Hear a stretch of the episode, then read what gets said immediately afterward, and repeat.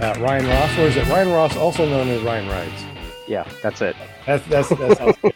He has a lot of really awesome information when it comes to the drones. We've been talking about the drones and all that stuff, so we're gonna be talking about that tonight. He has a lot of information. He is a professional drone dri- driver, flyer, Pi- drone pilot. There Yeah. we go. Yep. Professional drone pilot. But before we get to that, let's go ahead and go around the uh, panel real quick and say hi to everybody. First of all, let's talk with Jim from Canada A. He's our he, he's our official sponsor of the show. He just packaged up a bunch of those calendars. He's going to be sending them to me with a bunch of other stickers, and we're going to be sending those things out. So if you want some paramotor calendars, go to paramotorcalendar.com and get some. And uh, Jim, tell us a little bit about your company, what you do, and once again, thank you so much for being our official sponsor. I what do I do? Hmm. I print and uh, I fly. And so yeah, good fun. If you want to get some printing done, I'd be happy to do the printing for you. And you just need to go to carepp.com and connect with us, and I'll make that happen. and send it on out. If you want your very own calendar, he can actually make your own calendar. So if you got some really good pictures, like 12 good pictures, and you want those to be a calendar, get up with Jim. And he also has a promo code. So if you want this calendar with your own pictures, what is that promo code? And how do they get that 10% off? PPG Grandpa gives you 10% off. I see. I need a shirt that says PPG Grandpa. I'm worth ten percent. Excellent. So, so Jim's going to hook you guys up with some excellent printing uh, decals. They call them up in Canada. We call them decals, but stickers, calendars, whatever you want. Get up with Jim. Tell him that PPG Grandpa sent you, and he'll get you ten percent off of anything that you do, uh, even if you want to print money. So print print money, right? No, not money. Okay, anything other than money, he can do. Excellent. Well, thank you so much, Jim. We appreciate you being our official sponsor of PPG Grandpa's Paramotor Podcast, ClearProp TV, and Paratalk.org. We also got Will Fly, the PPG guy. What's up, buddy, old pal? Oh, what's going on? Merry Christmas. Man, I see snow in the background. Is it really snow? Yeah. Or, or I see the hat? Are you are you Santa? I'm actually sitting out in my front yard and uh, in a short sleeve shirt, suffering uh, for you guys. But hey, no, Merry Christmas. Excellent. Um, you also have a channel too. You, do just the tip, uh, which is tips for paramotor pilots. And how do we get up with that? And have you done any lately? Uh, I've not done any lately, but I've got two in the works simultaneously, just the tip six and 7.0. And uh, yeah, just uh, go to Will or go to willflyppg.com or just go to YouTube and search for Will Fly. Should find me. Excellent. Uh, speaking about dot coms, Jim, did you tell everybody your dot com, or did we forget that? Well, I do have uh, careppg.com, and that will, you'll be able to check out my paramotor shenanigans. Okay, excellent. Um, we we we got to say hi to Linda Anderson. Linda Anderson, she has the pom poms. Go ahead and show us the pom poms. And look, it's Christmas pom poms. Christmas pom poms tonight. Welcome. to I know. club, I just love it. I love my job. I love my job. You got the best job ever. And you got us all booked up until like February. So if you guys want to be on the show or be on the panel, get up with Linda Anderson. Go to ParamountUSA.com. Tell her that you want to be on the show and she will hook you up. That's right. That's how we Abs- roll. absolutely. Thank you, chatters and listeners, for being with us tonight. It's Monday night. I can't believe I've been with you guys. Is it going on three years now, right? Four years. We're going to be four, Four years. years? hmm Gosh, time flies. I tell you. And so do we. I've Yeah, been time, so much. I know. time Oh, flies. So do paramotor Oh. pilots. No, Sorry, I had to get so the much. dad joke in while I could. It's okay. It's okay. It took me a minute. I'm like, oh yeah, yeah, I guess, I guess. So, but welcome everybody. Welcome Ryan to the show. Thank you. To our Crazy Monday. We're very happy to have you here and welcome my panel and everybody. So let's enjoy the show. We're going to have the best show ever. Thank you very much for being here, Miss Linda Anderson. We appreciate you. And we also got Joshua Marsh. Joshua Marsh, PPG. What's up, buddy, old pal? Uh, not much. How y'all doing tonight? Doing pretty good. You got your own dot com too, don't you? Yep, ppgjosh.com. Oh my goodness, that's incredible. Now, what are you going to be doing for us in the background? I'll be uh, playing a bunch of his videos, showing what he does. Uh, hopefully, get uh, much as I can in there. Thank you very much. Um, all of our panel does amazing things, and I definitely appreciate everybody that jumps on the panel. We also got Scuba Steve, which is going to be Scuba Steve. You're going to be our first person in 2023 on our very first show of 2023, aren't you? That's what an honor, I'm telling you. Our- the the That's first first one for season four. What are we going to talk about then? Hey, Good question. You know, because I'm I'm still a newbie. I'm I'm way newbie compared to like Ryan or anybody else, pretty much that's on the panel. Yeah, I'm a, I'm a new guy. My ribs are healing though. You know, I I broke I broke a rib or two on this side, but it's getting a lot better. It do, it no longer kills me to sneeze or cough, so that that's, a big step up. Well, that's So a hopefully very get back to Merry Christmas. Yeah, Merry Christmas, everybody. I hope that y'all all get brand new pair of motors under the tree, but we know that ain't gonna happen. it might. It might. Wishful thinking. that would be the definition of a, a Christmas miracle. Yes, it Right. would. Yes, it would. We definitely have to do that. Well, thank you, Scuba Steve, for being on the show, being on the panel, and of course, uh, we got Mike. Uh, he's been a, been on the panel for a while. Glad you're here, buddy. Thank you so much. And now it's on with the show. It's not about me. It's not about the panel tonight. It's all about Ryan. He's going to tell us some really interesting things about these drones. But first of all, for people that don't know you, Ryan, first of all, welcome to the show. Thank you. Thank you. For people that don't know you, tell us a little bit about yourself and how did you get into paramotoring? Um, so I've been flying drones for probably, it was probably about five years at that point. Um, I was really into it and I was really enjoying it, and I had just gotten my uh, my Part 107, which is a drone license from the FAA, and the uh, I was looking more into general aviation and what uh, you know what what it would take to get in the air and be a pilot. And I started looking at uh, some GA training videos and stuff on YouTube, and uh, I ended up stumbling across the Tucker Gott video. I'm sure everybody has been at that point, in, you know, that point in time at, at some point in their their PPG career, and that was you know the catalyst that got them into it. Um, what I didn't realize is at first at least, was uh, Tucker lives about 20 minutes from me. And after watching uh, a multitude of his videos, I started recognizing some of the areas that he was flying in. And I was like, wait a minute. And I finally figured out where he was flying out of. And uh, I tracked, I kind of tracked him down. And when I uh, got, I got to the park and I met him, and it just I sat there and I watched them uh, flying around, him and Jeff and a bunch of other guys.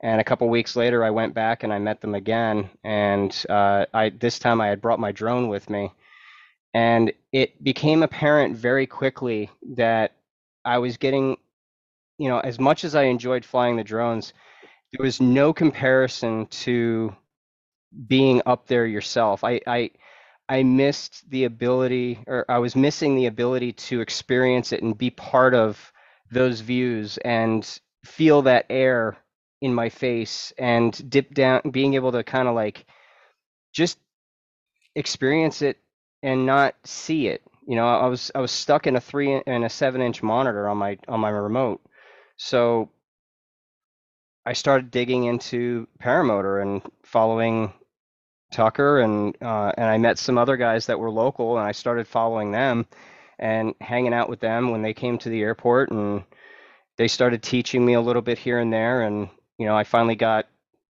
uh, one of the guys to sell me his gear and I got I just the rest is history. It's I just went head first into it and and never looked back.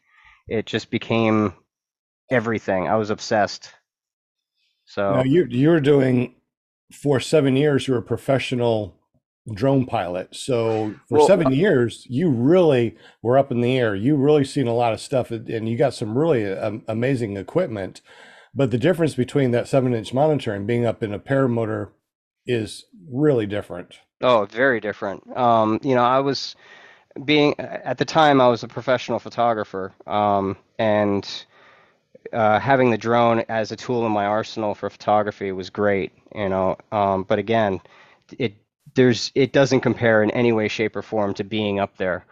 Um, and the I think the drones tied back. It, it, it was it kind of went full circle for me because when I took my first flight, I got off the ground, I got over the treetops, and I had that oh my god moment.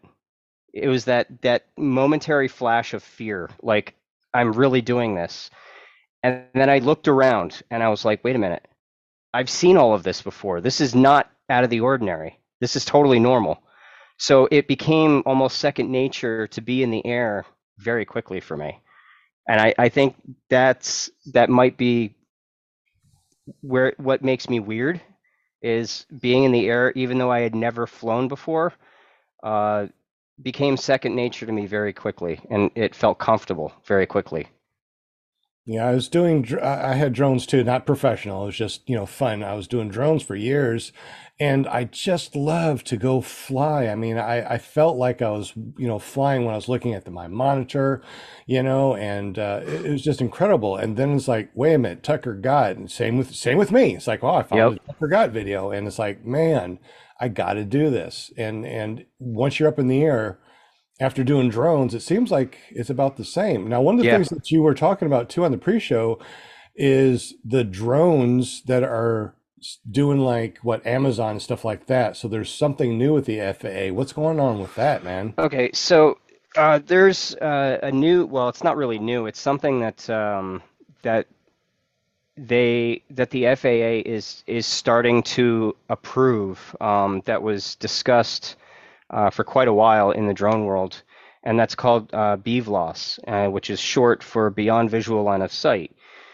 Uh, when you're flying a drone legally, you are not supposed to be beyond visual line of sight at any point in time. You, sh- you should always have uh, visual reference of where your drone is for safety reasons. Um, this waiver that the FAA is approving now is for companies and individuals to be able to fly their drones well out beyond where uh, where you're allowed to or where you're able to see your drones.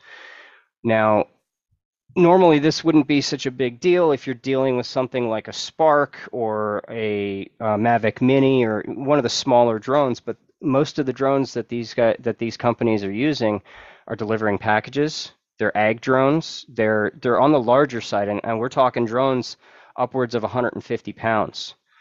And for me as a paramotor pilot, um, it's terrifying. But me as a drone pilot, I'm like, hey, that's pretty cool. But at the same time, um, this beyond visual line of sight can cause safety concerns for us as paramotor pilots because if one of these drones uh, ends up in a collision with a a, a paramotor, it it's not just going to be a cut line and you can throw your reserve. It's if one of these things hits you, the the, the prop alone, it, it's it could be deadly. It could have deadly consequences because these drones are not small. Wow. So right now, what are the rules? They said that so they can go fly. Do they have like, you know, some sort of LiDAR or uh, ADS-B or something Some- on? Some of the drones have LiDAR. Um, the ones that they're approving have to have certain technologies, and the FAA wasn't very clear on this at the, the outset of the um, of the BVLOS life, I'll call it. Uh, when BVLOS was first uh, a concept that was introduced, uh, it it was very unclear as to what kind of technology and requirements were going to be in, need to be in place in order to be approved. Now the FAA has gotten better about it, and they've actually started laying things out. And there's actually, if you go onto the the FAA website, you can actually look up the waivers of any individual that's gotten a waiver over the last three or four years. And um, my one of my two waivers are actually listed there if you look my name up. Uh, but I've got those for the drone show. So, but in terms of BVLOS, uh, they have to have uh, some sort of either LiDAR or uh, optical recognition for other aircraft because the, the standard is to use ADS-B uh, receiving equipment, which is, is a good thing. But as we all know, not every GA aircraft and not any paramotor or ultralight pilot has access to that to prevent any type of midair collision. It's all been a game of keeping your head on a swivel and always being situationally aware.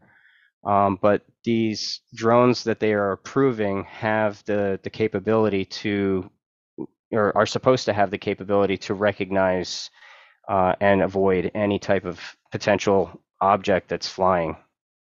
They should, but as of right now, I know that paramotors are supposed to give way to any um, commercial or uh, n-numbered aircraft. Right. So drones are not manned. So what's the rules between that now? And that and and to ma- and to complicate that even further, some of these drones are going 60, 70, 80 miles an hour. My drone that I use, my cinema drone that I use, it's an Inspire 2, um, has a capability of flying at 60 miles an hour. And if that comes in contact with somebody, again, it could be it could be catastrophic. So um, what we what we are responsible for is a reasonable there is a reasonable expectation of avoidance for us as paramotor pilots correct? So if we can't see we can't avoid. So it is actually on the drone pilots it's the drone pilot's responsibility to make them se- themselves as visible as possible which means uh, the anti-collision lights you know, they have to use, they should be using anti-collision lights for visibility because drones that are low to the ground and, and I don't know if, if you guys have, have experienced this, but I've I find when I fly my paramotor, anything below the horizon that is not a, an, an odd color, whether it's blue or fluorescent yellow or whatever the case may be, it doesn't stand out. It blends in to whatever's on the ground. So having those anti-collision lights is going to be key and I think they they're also limiting the speed that these are allowed to fly. What, what's what's the speed that they're allowed to fly then? If they can fly 60, what what is their speed? Um, I I don't have an exact number. I'd, I'd have to look it up. Do they Uh, have a height requirement or the Well- lack thereof? And that and that's another thing is uh, these. I'm assuming from the the the waivers that I've seen, I don't I haven't seen any waivers that give them the the waiver to the, the height restriction. So they are limited to the 400 foot ceiling that is man typically mandated by the FAA. Um, anything above 400 feet requires a waiver from the FAA. So I'm I'm assuming that if they're doing any operations, it's 400 feet above ground level. And so I got a question. So in GA, I know we have right of way rules.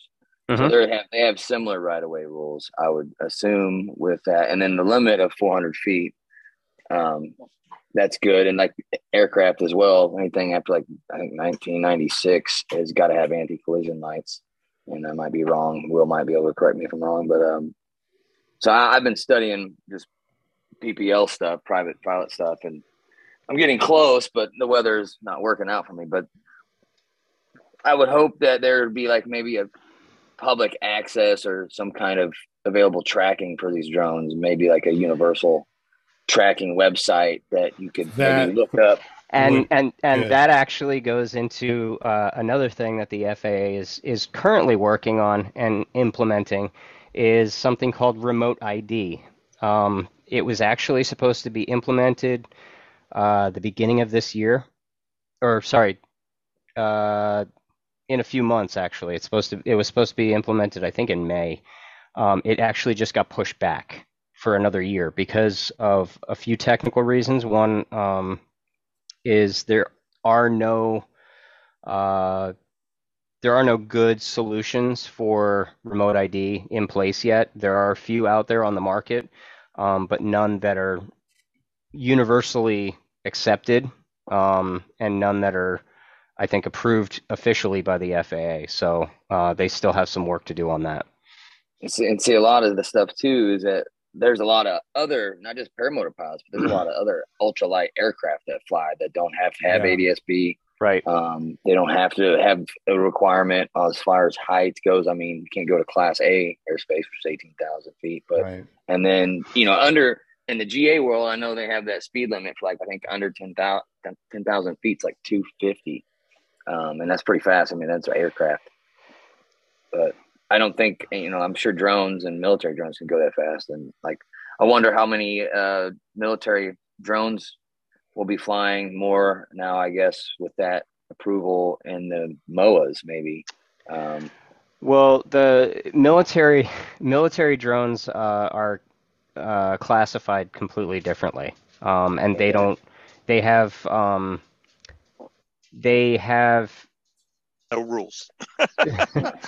yeah, basically limited. Let's just, like say limited pilots. rules. They have limited rules. I, I don't know a lot of a, a lot about them, but I do know that they have limited rules in terms of uh, where they can and can't operate. They still have to abide by uh, air traffic law and, and all that. So they're they're they're weaving their way through traffic, but um, you know they're they're doing um, they're they're doing whatever speed they want. Honestly, I don't think those drones are are limited to you know 120 knots. And I don't think they're limited to 400 feet either. They're probably No, not not no, absolutely not. Those things are going up to to 20,000 feet. Yeah, They're and you to- know, I mean, you took your uh, drone pilot's license how long ago? Uh, four or five years ago. So yeah, I mean, I was just I just recently took my FAA written test, and there was a uh, officer, law enforcement officer, who took the same exact test that I did, but he was doing drones. So I mean, you Mhm. do you kind of got to know the same stuff as as well as any pilot. Yeah, Um, people. and you guys people- are considered pilots, so it, it cracks me up because so many people buy drones and they're like, "Oh, I took it out in my backyard and flew it." And I'm like, "Did you take your test yet? What test?" Most people don't know. They just, and it's not through necessarily any fault of their own. It's it's just ignorance of the law. It's they don't they don't know that it exists, so they don't go to to to research it. You know, yeah. there there's no warning there's no warning pack you know warnings on the packages saying hey get your your part 107 or take your trust uh, test so that you can fly the, this there is none of that the, the the companies don't care about whether you get licensed or not We just So- want to make money and sell the drones. Yep. Yeah, I remember when when I was flying like little small helicopters, remote control ones, and and and rockets, stuff like that, way before the the even they came out with the FAA R one hundred seven Part one hundred seven. So, So it real, kind of like ruined it for a bunch of people, or they're just like, screw it, I'm gonna fly it regardless. I was in that I was in that uh, that group of people when I was flying recreationally before they they just before actually I think I got um I got my first drone like six or eight months before they they implemented Part 107 and I was I was pissed. I was pissed. It was like now all of a sudden I've got to get a license. What's this all about? so real, real, real quick. Um, Mhm. I haven't flown drones in a while. Are you talking about commercial drones or just private drones? So there's two different there's two different classifications. It's not the drone itself, it's how you're flying it. So if you're going to fly for a business or if you're going to fly the I think the official terminology is for the betterment of a business, whether it's for your own or somebody else. Um, if somebody is is flying a drone for YouTube, if somebody's flying a drone for their um, their website, anything like that, or if they're selling the footage to a neighbor, it has to be commercial. It has to be under a Part 107 license. Outside of that, if you're just flying a drone to have fun, and or if you're flying an FPV drone and you're you're out playing in the park, weaving between trees and whatnot, that falls underneath the trust uh, test, which is uh, an FAA test for recreational flyers. Okay, so you need a license to to to fly, uh, take video. If you're taking the video and you put up on YouTube, you need a license. Technically, yes. I did not know. And then the yeah, I didn't know that either. It's a really easy test. I mean, you if you especially if you're a paramotor pilot, you'll pass it, no problem. It's a really easy test. The if trust you got test. trained, if you got formally trained, it'll be easier. I'm not going to say it's go. easy, but it's easier. I I, I self-taught uh, to get my 107, and Uh, I I struggled for months before I took that test, and I passed it with like a 93. So, Right, right on. Okay. but Well, yeah, there there's different levels, Sean. It's um. Hmm. It's if you're if you're just being if you're just flying recreationally, it's just taking a, a, a written test of basic safety protocols and that type of thing. That's part of the trust pro, uh, program that uh, that the FAA has for recreational. Oh, is okay. Is that the one that you have to like register your drone and put your you gotta you gotta register your drone no matter what. Yep. Yeah. Okay. So I registered the drone. I don't remember the test, but golly, it's been many, many years since I've been uh, uh, flying a drone. And once I learned about paramotors, that drone has been sitting up there collecting Collecting dust. Yep. It's but you don't you don't have to register it if it's under 249 grams, right? Not true. Not true. That might have been the case, I think, in the beginning, but then I think they changed. I think they changed that. Did yeah. Oh, they they really? changed it. Wow. Yeah, I think they did. Actually, So now those funny- little tiny ones that are about this big, you got to register too. Is that what you're saying? Well, anything that you're What about- flying outside, it's um, anything that you're flying outside. If you're flying a drone that's this big, good luck Okay. outside. Okay. okay. So, so I got this for my daughter. outside. I got this for my daughter for Christmas just because it was at Walmart and it looked cool and it's like a miniature drone. But I mean, I'm not gonna show and like show which one it is because I don't want to have to get copyrighted or whatever.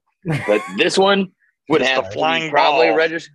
Yeah, it would have to be registered. Like I know because it can go outside. Okay, It's cool. not That, controlled. that's it. Is that an yeah, it's, actual? you just Is that an actual drone or is that one of those floating ball things? the it's like a magic. ball. Hu- it's a floating magic That's hover that's ball. not a drone. That's not a drone. So, so when Well, you we know, say some when people we would say argue that. drone, so when we say drone, we're talking about being able to control this thing uh, further than you know the 15 feet that you Right. know Mike's Mike's little thing has. Right.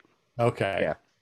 And if it can fly outside, then you need to register it. And if you fly it and you take any video, then you need to have the Part 107. Is that what you said? But That if is correct. Flying around having fun, it's a tr- trust test.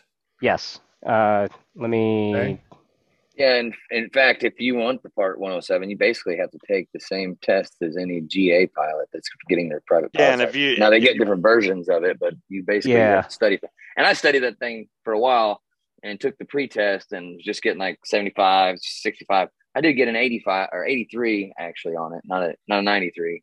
See Um, that Part 107 thing is mainly, you know, if you're making money off your videos. So if you make a video with your drone and you put it on YouTube and you monetize they vi- that video, they Mhm. can they can say, "Hey, you're making money off this. Yep. You need a Part Um, 107." So you have to be real careful about that stuff you put on YouTube. And there have been some YouTubers that have gotten that have gotten zinged for it.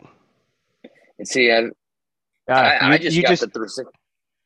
Go ahead, sorry. I no, I was just gonna say I was just looking the same exact thing up. Um, there's uh, there should be something on that page. If not on that page, then um, on another page uh, for the trust. I was just looking up the trust actually.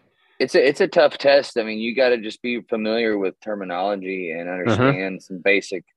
I mean, it's I mean it's easy once you understand the terminology and you understand the right of way rules and the airspace and basic good general information for even paramotor pilots. I mean, So, And you know I'm what? just surprised that they don't make us paramotor pilots to do it. I mean, drone pilots, I, I kind of get that, but at the same time, You it's, know- it's weird. hmm.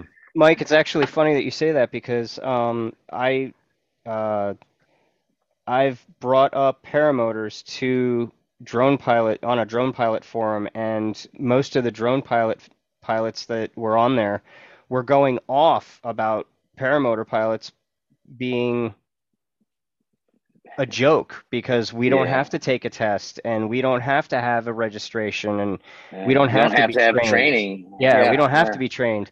But at the same in the same token, we're also human beings that are in the air. And you have to respect us for that. Yeah. Yeah, You know, they're as- machines. They're flying, and you know that's what I'm saying. Those things go fast. And if they're not, you know, beyond visual line of sight, that's just. I think, and it's it's in its infancy. So really, it, it could have potentially a lot of holes that they're going to have to close or Mhm. figure out in the beginning. I mean, potentially could cause a lot of harm to either aircraft, a lot of aircraft, or generally ultralight pilots, including paramotor pilots. They could potentially start you start seeing more accidents, and that would be.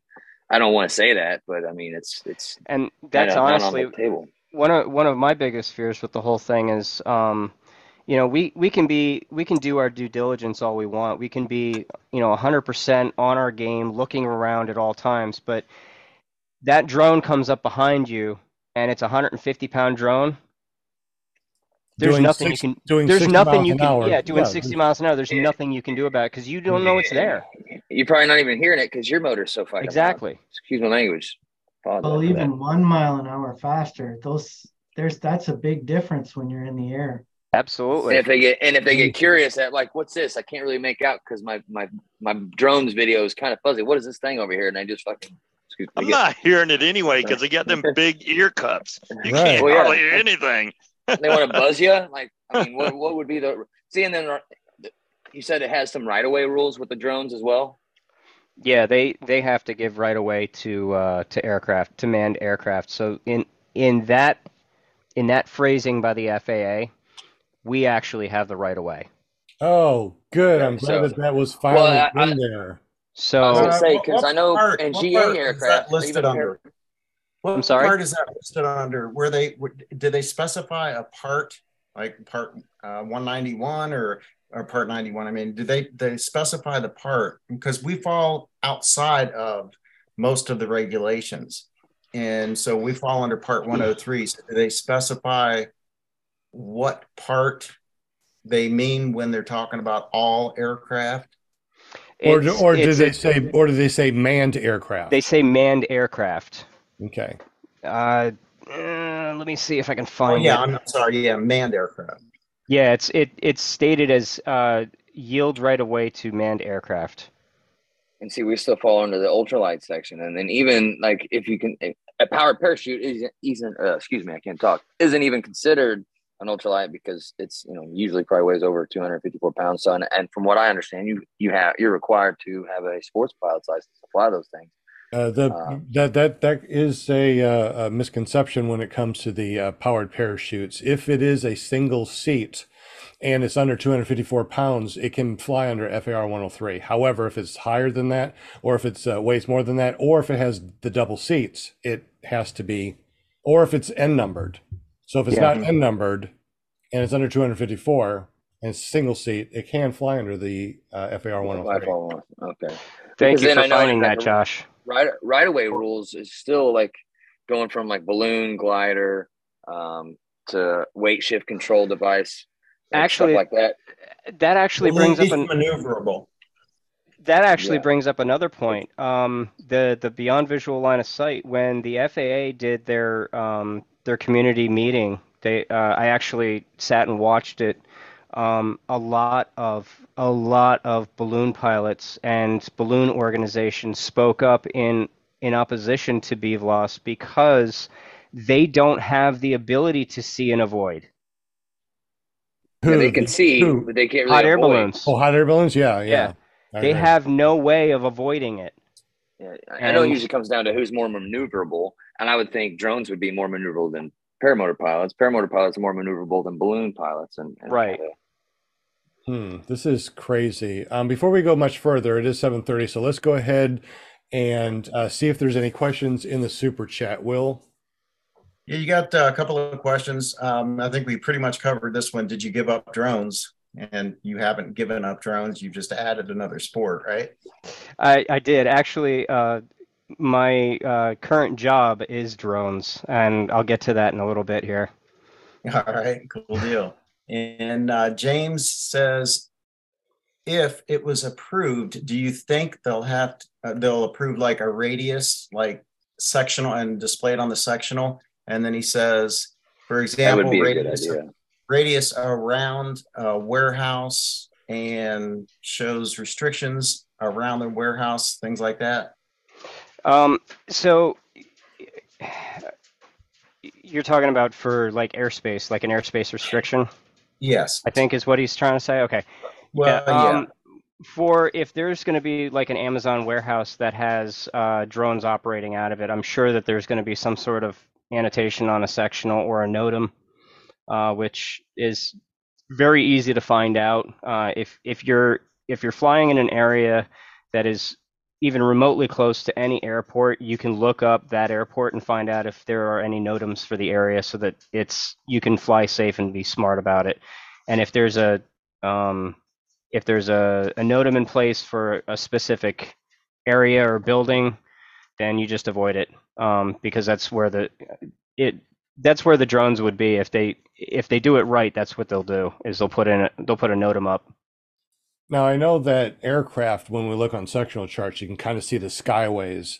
You think that they're going to put something like that uh, as far as drones? Is like this is where the drones are going to be, you know, mostly like a skyway for the drones. I certainly hope they do, and that's I hope so, actually that's a that's a very uh, valid point and a very good idea that, that maybe they should put some sort of, of designated pathway. But the problem is, especially with the um, like the delivery drones, they're not going to have a set highway of sorts that they're going to be pat, uh, flying because their their customers are going to be so scattered. You know, you're going to have a customer five miles this way and then another 15 miles that way, and there's not going to be any a, a designated pathway that they're going to be able to follow. Yeah, but where are they going to be uh, getting the packages and then going? I mean, are they going to be going to the warehouse or are they going to be going to other distribution places? I'm sure it's going to be a, a specific skyport, if Yeah. you will, that that they that they launch from, and they'll they'll set up, you know, um, they'll they'll set something in place with uh, uh, with the sectionals. I'm sure once they do. Okay. I've got I've actually got uh, several Amazon warehouses uh, within a mile of the airport that I fly out of. So uh, myself and the guys that I fly with, uh, we're we're kind of a little nervous about it and how it's going to play out. I mean, just think of Christmas time. I mean, especially if, if they do a COVID thing again, or God forbid they ever shut us down like they did in COVID. I mean, everybody's sitting at home ordering stuff, uh, and then I haven't I haven't been able to fly in a month and a half be, because of weather and work. So I don't Yeah. do cold weather flying. yeah, But uh, I, I can tell you, it's if you if you do and and there's a an Amazon warehouse, be aware of it because they're gonna they're gonna be starting soon. James makes an interesting point. He says part 103 says we're vehicles, not aircraft. Even if that's the case under general aviation, you still have to remain 500 feet from any person, vehicle, vessel, or structure. So, um, but do they fall sure- under general aviation? You know what I'm saying? The drones. well, um, what I'm saying is GA is referring to if, if we are indeed referred to as vehicles, then okay, 500 feet from any vehicle. But Yeah, uh, yeah. I, I really, uh, I think there's going to have to be a lot more clarification as time goes by. And man, I'm, I'm kind of a pessimist about it because I think that if we're not vocal as a, as a group, as paramotor pilots, that the loudest voice is going to win. And especially when you're talking about commerce and uh, Yeah, and money, wheels. money. You got the Fortune So- 500s that are that are pumping money into it. You know that they're going to have the biggest They're gonna- voice. But we as a as a community need to step up and be heard. We need to, you know, we need to step forward and say no. This we need to be able to do this. This is our right. You know, we are manned aircraft. We have right away. Mhm. yeah.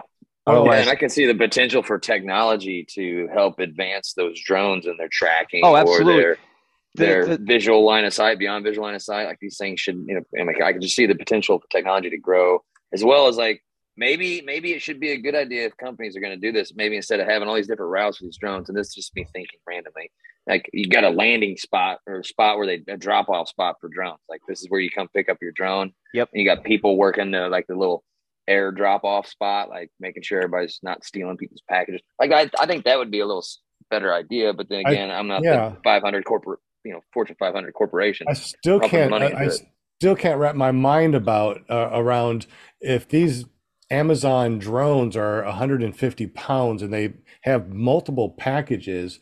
Where are they going to drop them? Are they going to put them on your doorstep and ring the doorbell? I mean, where No, does it the- really the- go? Right? What Mike was saying was uh, absolutely right. They're they're going to have designated drop-off points um, that are s- spread out throughout communities so that you can go and get your package uh, from that drop-off point, or you can meet them at the, the drop-off point.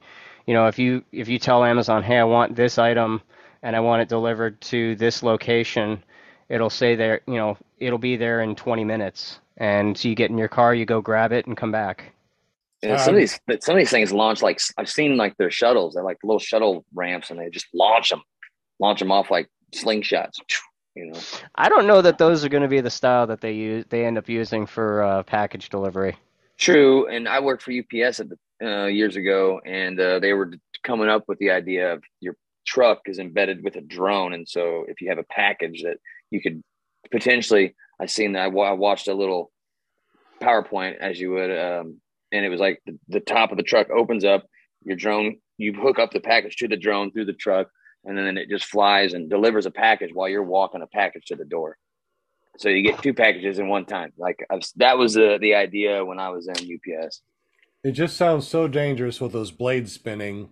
You know, I mean, those, I mean, the drones have to have some sort of anti-collision because there's trees, power lines, you know, birds. I mean, you know, I can't just, I, I just can't see them just sending them out there without anything other than just a front-facing camera. I mean, look at the drones that you get now. They got the radar that goes down Right. below so it knows how high it is. They got the anti-collision from the front and from the rear. I mean, right now the DJI drones, you can't run it into anything; it'll stop. They're, Right. they're amazing now, and they go around things. So You know, these drones got to be more, you know, got to have more gotta have a lot more technology tech. than yeah, they got to have more technology than the drones that that we. So. So earlier this year, um, when I uh, was starting to get into the uh, the drone shows, um, my boss and I went down to Florida for the the national. Um, it was a, a drone a drone show basically. Uh, it was it was a bunch of companies with uh, everything from. I mean, there were there were paramotor engines there. They had paramotor engines and props that they mount to drones. That's the size. Just think of that for scale.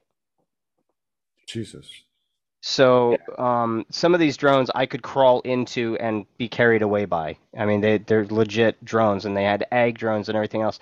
And there were companies that were specifically um, specializing in BVLOS.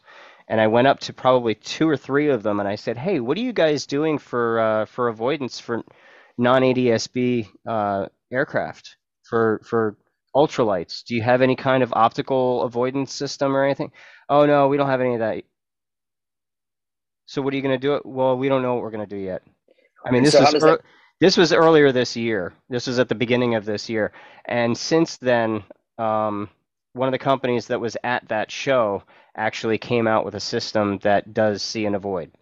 Um, there's one one company. I'm still trying to find it on my other computer right now, but there's uh, there is one company that was awarded a BVLOS uh, waiver, and it uh, they they have the technology built into their drones now. They have a system that that allows for see and avoid for non ADSB aircraft and other drones and birds and other things. What is this BVLOS you're talking about? I don't understand. That's It's beyond a- visual line of sight. is Yeah, it it's stands it's an acronym. It's an acronym for beyond visual line of sight. basically means they can fly them without having to visually see that drone, which means that's and I could just see I know like the tech's got to be into this stuff because Oh yeah. I could just see potentially like I don't know how it falls under. Does it fall under if they do cause an accident with the GA aircraft? Is the NTSB going to do a report because it's GA? Oh, Now, if it's an ultralight, is it an ultralight, or if it's drone on drone? Two different companies are going to be suing each other because one drone hit another drone, and I could just see the potential for. I mean, they Well- got like I said, tech's got to be involved big time. The the FAA the FAA has in in their uh, their regulations they actually have a stipulation that says anything over five hundred dollars worth of damage done by a pilot, um, not including the cost of the drone, but any any damage done to any property that's above five hundred dollars needs to re- be reported to the FAA and the NTSB, and they will investigate it. So if your drone if your drone lands on a car and breaks the windshield, guess what? the FAA is getting involved because That's that good. windshield that windshield's going to cost more than five hundred dollars, Hmm. and they're gonna they're gonna ask for flight logs and all that stuff to find out what happened and what went wrong, and try and figure out if you were if you the pilot were actually in at fault or uh, if it was something that was unavoidable, if it was situationally uh, driven. It's like for us as paramotor pilots, if we crash and hurt something or, or, or kill some ourselves, I mean, I don't even think the NTSB has to report that or has to follow up on that. But now, if we cause damage to something else, property, then potentially, I think then they can get involved. Yeah. Um, but but if it's just you and yourself, and so I'm glad that they have restrictions on the drones because if, if God forbid that was to happen, and I just hope it never happens with the technology that's out there. It shouldn't be. You know, it's worrying. So Te- it's, tech it's is tech is moving so me. fast these days, especially with drones. It's it's amazing. It's actually mind blowing how how fast things have uh, evolved and, and advanced. So I have no doubts that in the next two to three years, um, you'll you'll actually start seeing these things in the sky, and they'll they'll they'll avoid you. Um, you know, as long as you're not doing wing overs into them, I think they'll be able to avoid you. there's got to be something else too. I mean, uh, we there's uh, ADSB, the, the little small ones, and they have the ADSB in and out, right? So I mean, if we have something that you know just puts out that we're out there as an ultralight, it should really help with the drones because they got ADSB, right? I well, some of them do. Uh, the the uh, the remote ID um, is is going to be a form of uh, identification transmission that the FAA hasn't decided on. It hasn't been standardized yet. So there's a bunch of different companies that are out there trying to come up with the best solution to to get it approved. But for right now, um, I honestly, if it was up to me, I would I would I would have an ADSB on my on my paramotor. I would have it mounted to my my unit, and I'd have a little flip switch, and I just turn it on before I took off. Uh, this way, Problem- everybody knows that we're there.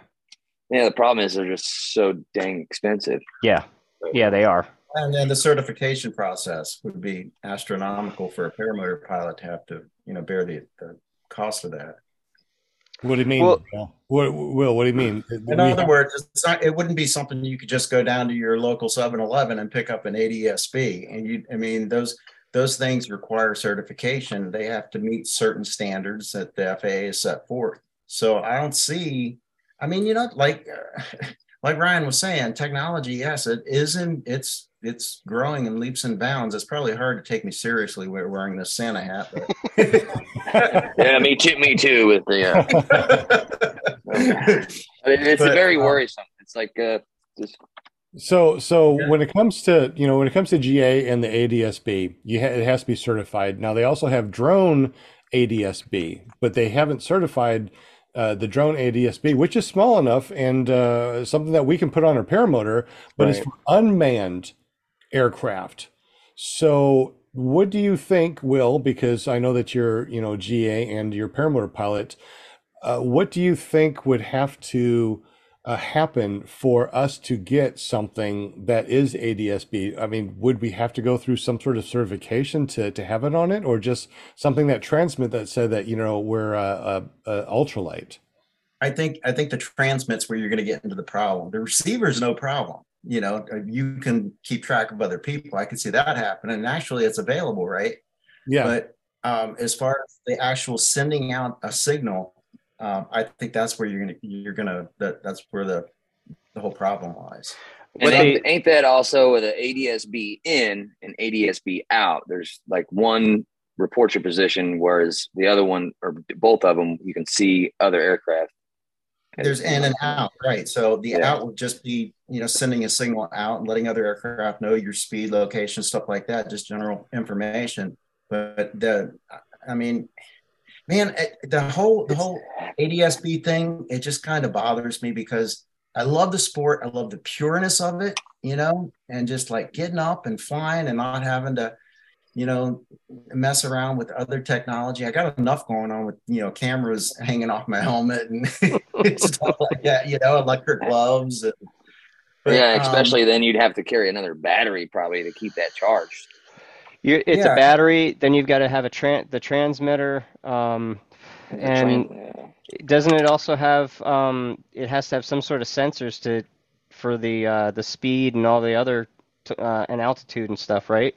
Yeah, well, I mean, Well, it's just mean- just another thing to manage. Yeah. And It's like AT, it's like that- transponders and altitude reporting. That- Yeah, honest to goodness, I cannot keep my batteries charged on my GoPro. yeah. You know, seriously. Or, 'cause or on the GoPros- Wi-Fi cage. GoPros are traditionally, I mean, they, they, their batteries have always sucked. Yeah, Honestly. yeah. Let's Or be can't- honest. Can't get an SD card error, and I could record a five minute video, and I'm thinking I'm recording an hour, and then I get home, Yeah. and it's like SD card Yeah. error. Oh, great! Yeah, Right, it just, you know. it just shuts off without any reason whatsoever. Yeah. You've been there, done that. Hey, I got a question. I, I'm looking on Amazon right now at the drones. And, uh, they, they have, I'm, I'm really like, dang, they got mini drones, beginner drones, advanced drones. So, like they have them for the, for kids.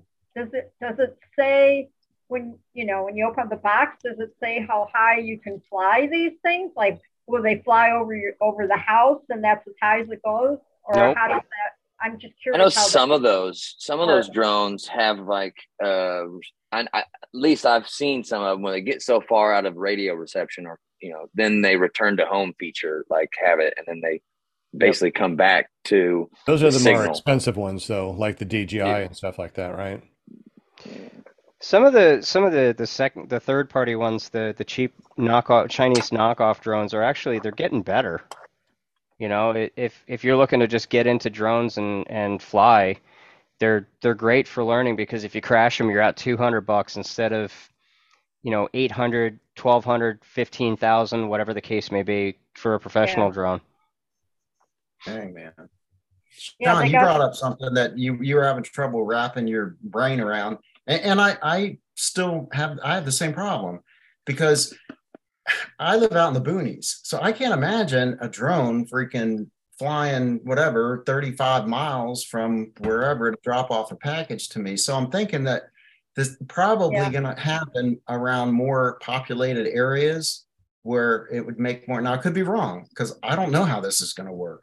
But if Well, that's the this is- case, usually those are areas I don't fly around anyways. Part of the true. part of the reason that they're looking at the drones is to actually uh, deliver to the remote areas to save fuel costs. Really? Hmm. Well, now you hear, okay, I heard you hear this is uh I don't know if you can see it. This is the, the well, and like, like I got the I got the uh, FAR, you know, it's 2021, but it's set in here with the ADSB out. It's got I'm on 91.225. If anybody actually wants to pull one out and follow the aircraft Bible, um, it says like Class E airspace at or above 3,000 feet MSL over the. Um, it, it says it says Class E airspace within the 48 continuous states and the District of Columbia. Um, at or above 10,000 MSL, excluding the airspace, and at and below 2,500 feet above the surface. Um, so, like, you know, then it's not really required technically. And that's why your ultralights don't really have to have it. From, I mean, and there's so much more. I could sit here and read this and take up all the rest of the show, but I'm not going to do that. So, Well, I'm just trying is- to. Can you all see the the uh is what's it showing there? Is it showing a All I Right. see is Class A. I just see like Okay. parts. Yeah, shrink your screen down a little bit. Yeah, it's like I only see a part of your screen. And speaking about that, guys, if you're listening to this, make sure you go over to clearproptv.com. That way you can watch the show. But we definitely appreciate you guys listening to PPG Grandpa's Paramotor Podcast on your favorite podcasting app. let's try one more time. Okay. How about that? There, we you go. We can say- Okay. Okay. But but again, now you're talking part 91 and now we're under part 103. 103. Yeah, so we don't we're not uh-huh. required, and then it, that's what I'm saying. It's required for some aircraft and those rules. I would think that the drones would have to be put into somewhat of a 91, or maybe maybe not. I don't know. You know, there's so much unknowns to this. Now, the thing that's tricky is if you put it under Part 91, then you're allowed to fly in controlled airspace without authorization because you've got a transponder. Am I correct in that, Will? Well, now, well, controlled airspace includes Class E, so Yeah. they would have to have some kind of. I mean, so so the answer, I guess, would be no. I guess they wouldn't have to have the transponder if they're in Class E, which is and Class C is all other airspace that is controlled. That's not Class A, B, C, or D. so I, I don't know. I don't know how they're going to handle this. It's confusing. Yeah, like, as all that's heck. yeah, it is. And it's like here's another section. It's like section F of ninety one point two twenty five. Each person operating an aircraft equipped with ADSB out must operate this equipment in transmit mode at all times unless authorized by the FAA. I mean, so there's like some of those terminologies and, and words, choice of words they're using for, and that's just for aircraft. That's not even for drones. So like, I mean, I'm sure there's a maybe I have a 2021 far aim, so I don't even know if there's a drone section in there. I'm sure there should be. So Uh, did but- did I hear that correctly? That you have to be above twenty five hundred feet to do the ADSB out if you're doing if you're flying GA? Is that correct? Is that what I heard, Will and Ryan? Or I no? don't know. yeah, no, I'm not. I'm not. I'm not sure about that myself. Okay. Um, Or or did Mike just talk about that? No, and that's what I'm reading out of. I'm reading out of the FAR aim, and it's under Yeah, it was- 91. So it's technically it it's it's for aircraft, but it it's ADSB, the automatic dependent surveillance broadcast out equipment and its uses. Um, so I mean, there's a there's like I don't know how many pages. Like I said, there's there's a traffic alert and collision avoidance system. There's a terrain awareness and warning system. Airplanes manufactured on or before March 29 of 2002. Airplane flight manual, um, and there's exceptions to that. Um, and then there's just just a bunch of other proverbs, as you will. This little A, B, C, D's, E's, F's, and G's sections of this. Um, so it's like I just read a random one for operations of an aircraft with an inoperative ADSB out to an airport of the ultimate destination, including any intermediate stops. You know, I, you know, I could, like I said, I could go on. I, I should finish it, but it says to be proceeded to a place where it's suitable for repairs. So that, that's like that's like ferrying stuff for pilots. I'd say that's just for ferry pilots. Like I said, I'm still pretty new in the falling-. If you're ever having trouble falling asleep, read Part 91. It's a great read. Sounds like it. These, are- Hey, I mean, man. you feel- these things are written by Ah. attorneys. So the FAA Yeah. is completely covered themselves. I mean, at the end of the day, Yeah. it's going to say, well, you should have seen and avoid, you know, see and avoid, see and avoid. Yeah, it's always Pilot pilot, error, error, pilot pilot error, error. pilot. Yeah, it's never Yeah. it's never the pilot. It's never the aircraft. It's the pilot. And same with same with the drones. It's the pilot controlling them. Now, what happens if they start putting AI into these things and automatically, and which I assume and will exist in these things, like they'll be say- wait a over a field Hey, wait a minute. AI and what things? like drones. Like they have them in cameras, they have them in computers. Artificial intelligence controlling over, like say, an agricultural drone spraying a field. Like they draw a graph over a field and it stays within that field. Uh, Autonomous. yeah. It, it's I, What- what- I wouldn't I wouldn't call it AI. I would call it um I would call it an autopilot. Yeah.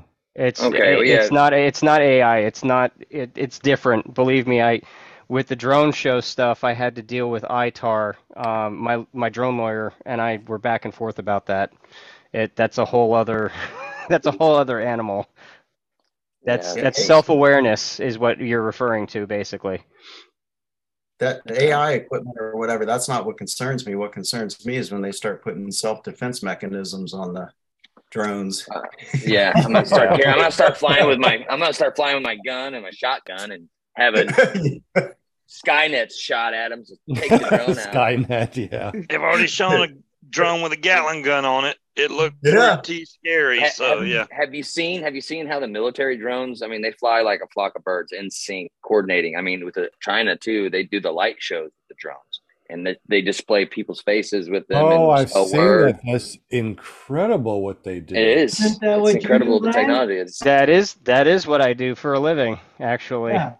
You you see you see Linda, right? Does she Yep. have glasses on? oh, means Ah, that's the cue. Finally noticed. now what's going on? Yeah, I know. Sorry, we're, we're in a depth conversation here. Like my my paramotor flying is is For get Ryan's like, what the heck is wrong with that girl? So, Um, um, yeah, you're you asking for a screenshot? Is that what you're asking for? It, it, it sounds Yeah. like that's what she's asking for. She wants to do yeah. a Christmas thumbnail. Wait, wait a minute. Do you notice? One, two, I- Wait, I one, two, gotta three, see that fast. real- I gotta Get us catch us off guard. Get us caught off guard. That's the best pictures. One, two, three. Ah, didn't uh, didn't work Oh, this time. so- Get your eye bug out. Like, Did you get it? Are Yeah, I got it. Good now. Yeah, we're Awesome. Oh my Hey Ryan, you're you're you sounds like you're real connected with the uh, drone community. So how are they taking the the more stringent regulations? I mean, I know when I first got into it, actually our stories are very similar because you know I, I wanted to get back into flying aviation or whatever some in some sort, and I started out with the drone. Mhm. And uh, yeah, that worked for a little while, but you know, like you said, I mean, it, it's exciting for how long, and then you're like, okay, I've Yeah. seen my neighborhood, and Right. uh, so then that I kind of got me onto the paramotor route. So I mean, how are how's that community like?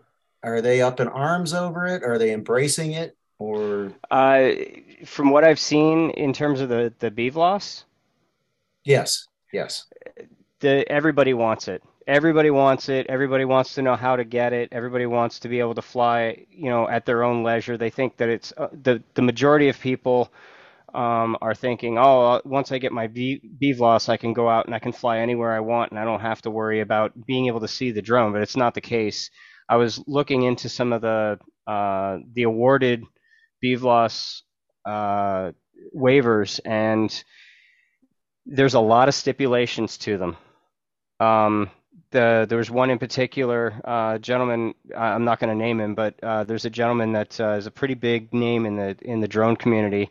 Uh, he got a, a BVLOS, and I actually today I looked up his his waiver, and there's some stipulations that he can't go above 50 feet. He can't go over treetop level. You know, he can't go more than uh, 200 feet away from a, a structure.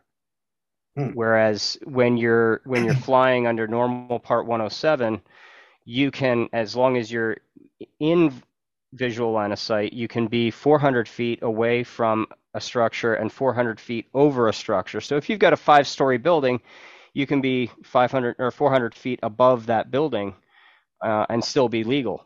Um, but as a whole, the community is excited about it, and they're you know they're they're looking forward to being able to utilize that capability if if they're able to get it. But I think a lot of people are overestimating uh, the requirements, and they're they're overestimating what they think they're going to be able to do with it.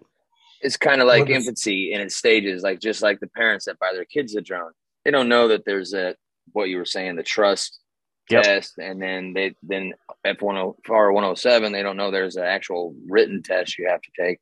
Yep. So I think in the same sense as these big corpor- corporations are just throwing money at it, like cool, I got the B boss and I can go do whatever I want, but then then then they're gonna have to hire lawyers to tell them no, you can't do that. So I mean, Or worse yet, they get they get in trouble with the FAA, and there's really the FAA doesn't mess around when it comes to fining people. You know, hundreds of oh, thousands that- of dollars. oh, they're gonna make a lot of money off of it. I'd Oh say. yeah, the, the, the thing is, is there's part 91, part 103, part 107. Okay, there's all these parts, right? But there's one freaking sky. And what Yeah. concerns me, and, and maybe I don't know if the, the drone community um, has even considered this, but once you open up the regulation Pandora's box, that might be great. And, and it might be great if it was static, but regulations aren't static. Right. Usually they change and they usually change to become more restrictive than they do laxed. Yeah. So, um, yeah, are you a member? I think Bill H asked if you were a member of the USPPA. yeah. I actually saw that when I opened up my window. Um, no, I am not. It is on my list of things to do, um, but no, I am not. it's kind of like my instructor he is now and has been for the last 10 11 years but i mean when he learned to fly paramotors um, there was nobody to train him a lot of people were self-trained back then it's a lot of the i guess goats if you will the sport the guys that have been doing it for longer than than i knew it existed they they're probably self-trained and to this day now they have a ups usppa membership and now they've gone through the the stages and and taken the the different certifications to get to where they're at but When not they- everybody does that when they first started paramotors, they hand started. They took the prop and hand started the motor. I mean, that's where it was back in the day, you know. And now we're like nobody starts it on the back end or on the rack. You know, we frown upon people that even use a pole start when they're when they're on the ground. And back Oh, in my the buddy day, still does it. they would I'm like, whoa, ground starting, man. No, no, there's a safe way. Yeah, absolutely. Um, let's see. Uh, there was one other thing. I put it over here. Uh, Oliver said, I heard somewhere that our cell phones that are on us while flying could identify us in the air in the near future. Have you guys heard anything about that? I mean, the tech's there for sure. Yep, absolutely. It's it's there. It's I think it's a lot closer than we think, and I think that's a pos that's definitely a possibility for uh, for us to if somebody's a a developer, you know, it would be a great way to to make some money because that would be a great tool for us as PPG pilots. It would be awesome. Uh, You know, Deweese Milstead said, so if I have a DJI Spark, do I need a permit or to take a test? Um, I don't know how is it still underneath a certain amount of weight? I mean, it's just if it flies outside, you need to have a permit or a test. If it flies outside, it falls under the FAA. So uh, if you are flying recreationally, then you should have the drone registered, and uh, there is a trust. It's called the trust test. Um, the FAA has it on their website. Josh, would you mind finding that for me? Thank you. Uh, the FAA has uh, a test that you can take online. It's it's it's common sense stuff. You know, don't be peeping in people's windows. Don't be, you know, flying in and out uh, or flying over people in a park. You know, don't just be generally uh, respectful to people and fly responsi- responsibly, and uh, and you'll pass the test. It'll um, there you go. That was the page I was looking at earlier. Uh, it's you should no matter what you should re- register a drone. They're five. It's five dollars, and if you go through the actual FAA website, um, they will through Drone Zone. They will actually keep a record of all of your drones, how long you've been registered, when it when the expiration of that registration is. I think you have to register them every two years, and um, you know it it if you get a waiver, if you apply for you know if you get your 107, you can apply for a waiver. The the the drone FAA drone zone will will keep track of all of that that information for you. And, So and this waiver and this waiver is just so you can fly it beyond visual sight. The well, that's just one waiver. There's there's a, a, a plethora of waivers. There's uh, for flying um, without uh, anti-collision lights. There's uh, one for flying more than one drone. Those are those two I have. Uh, I have a wait two two waivers in my name for flying drone shows uh, for at night. Uh, there's uh, altitude. There's all sorts of. If you can think of it, there's there's a waiver for it at this point. They've they've covered most of the the, the current capabilities of the tech. And the waivers are free or you have to pay for the waivers. Um, the application I think is free. Mhm. Um, it's it's just a lot of paperwork. It's a lot of time to to make it to to get all the information, the con ops, and there's there's a lot to it. There's a lot to it. Highly So, one out of ten. Don't recommend. so it's a lot the- of work. With the, so with the trust test, and that's just for recreational. So that Yeah. keeps them under a certain limit as well as far as altitude, right? Yeah, they still fall under the 400 feet. Okay. Now there was there was rumors. I don't know if it's true or not, but there were rumors that they were going to limit um, anybody who is uh, not Part 107 to restricted areas, um, like uh, kind of like the old uh, model or model airplane fields where you could go and fly your model airplane, kind of like a mini landing strip or runway. Um, they're talking about possibly making that a thing so that if you have a drone and you're not commercially licensed, then you're restricted to just those areas. I don't know what's come of that, if that's still happening or if uh, if they've killed that. But that was a rumor that I heard that it was it was something that they were working on. I, I guess uh, since we still have a lot of people in the super chat, we got 42 people right now watching. Wow. You guys I guys thought we would have bored them to death by now. This is, this is Yeah, it's not even. A, it's now. It's a drone show right here. This we is, got. well, I mean, this is this is interesting because answers. It is. Yeah. I mean, Hi, because we're Cheddar. flying up there, we're flying up there with these drones that you know Oh yeah. have an operator that might be two or three miles away or even more. Um, I mean, remember that one? I, I mean, look at this. Remember that? Uh, I'm sure you guys watched it. A guy was flying his paramotor or paraglider. A big bird got caught in his uh, lines. He went down, had to throw his uh, laundry. Um, and when he got down to ground, he, you know, let the bird go. But, you know, a bird took down a paraglider. I can't imagine a drone going through the lines. I mean, one line, especially your A, you're going down. Yeah, I I actually saw a video. They tested it. I don't remember who it was. Anthony Um, Vella, didn't he do that? Was it Wasn't it- Anthony Vella that Avery. took the drone and flew it into the into the Avery. paramotor? Who was Tucker it? had videos. Tucker had. Yeah, no, Tucker it was before that videos. too. Avery. Avery Uh, there flies. was another one. There's a couple videos like that. Yeah, there was one that they flew it into the the motor, the the prop of the motor, but there was another one where they flew it into the lines to see what would happen to the lines. Oh yeah, that was. That was and I the wish I had that kind of money just to throw shit at my paramotor and that's it. Yeah, that, That that's the one that concerns me more. If it hits my motor, it hits the prop, the prop's going to destroy it. So four hundred dollars. it's right, but I'm not dead. No, yeah, that's true. You know? But I mean, That's the now with the important thing. drone, would they, if they hit, like, so the drone and the restrictions, if they hit us and they destroy our equipment, like you said, with a car windshield, Oh, they're responsible. Yeah, yeah, yeah, absolutely.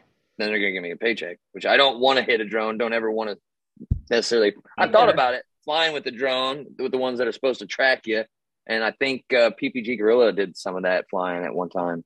John Wayne Um, said Greg Anthony Harris, so maybe he's the one. That, That's it. Yes, yes, that's right. Right, right.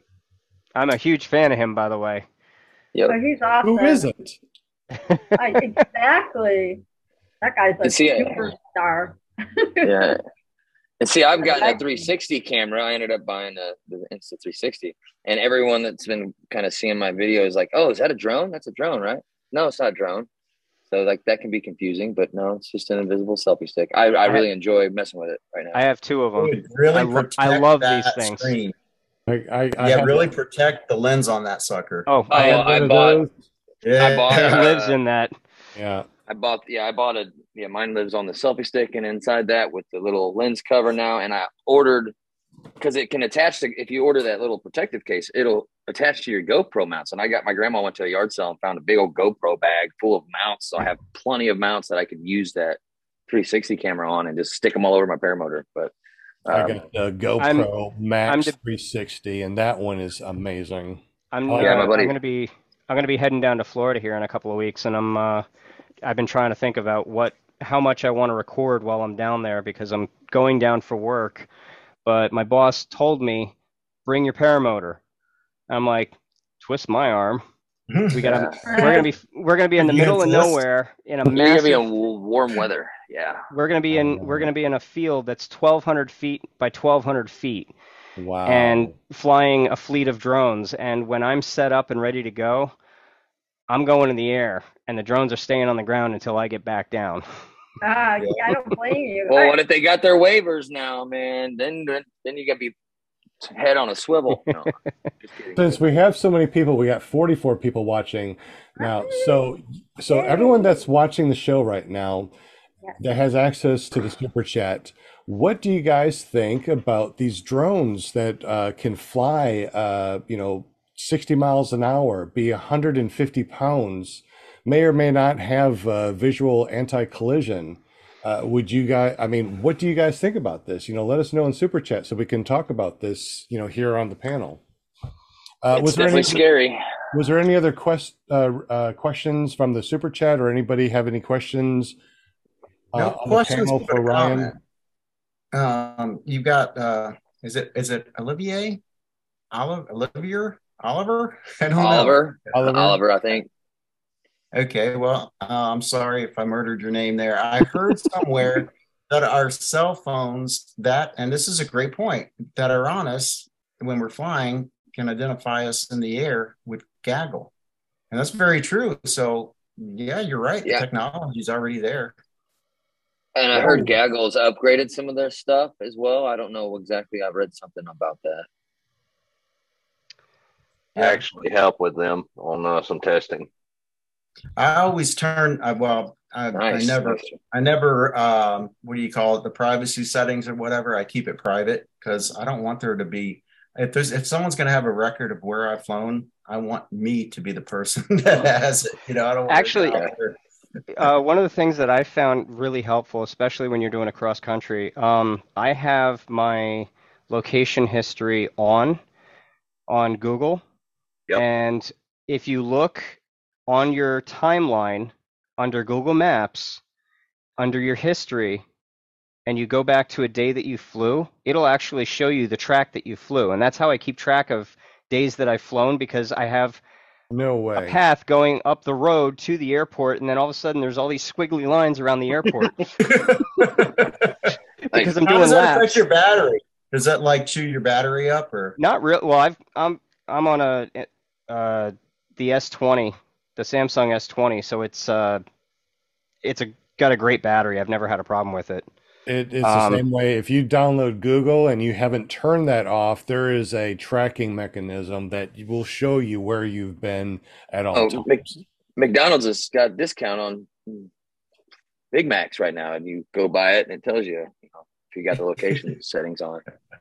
Uh, Uh, let's let's see let's see in the super chat. John Wade said shut him down. Um, five fifty five says it's scary. Dewey says Milstead said say no. They scare me.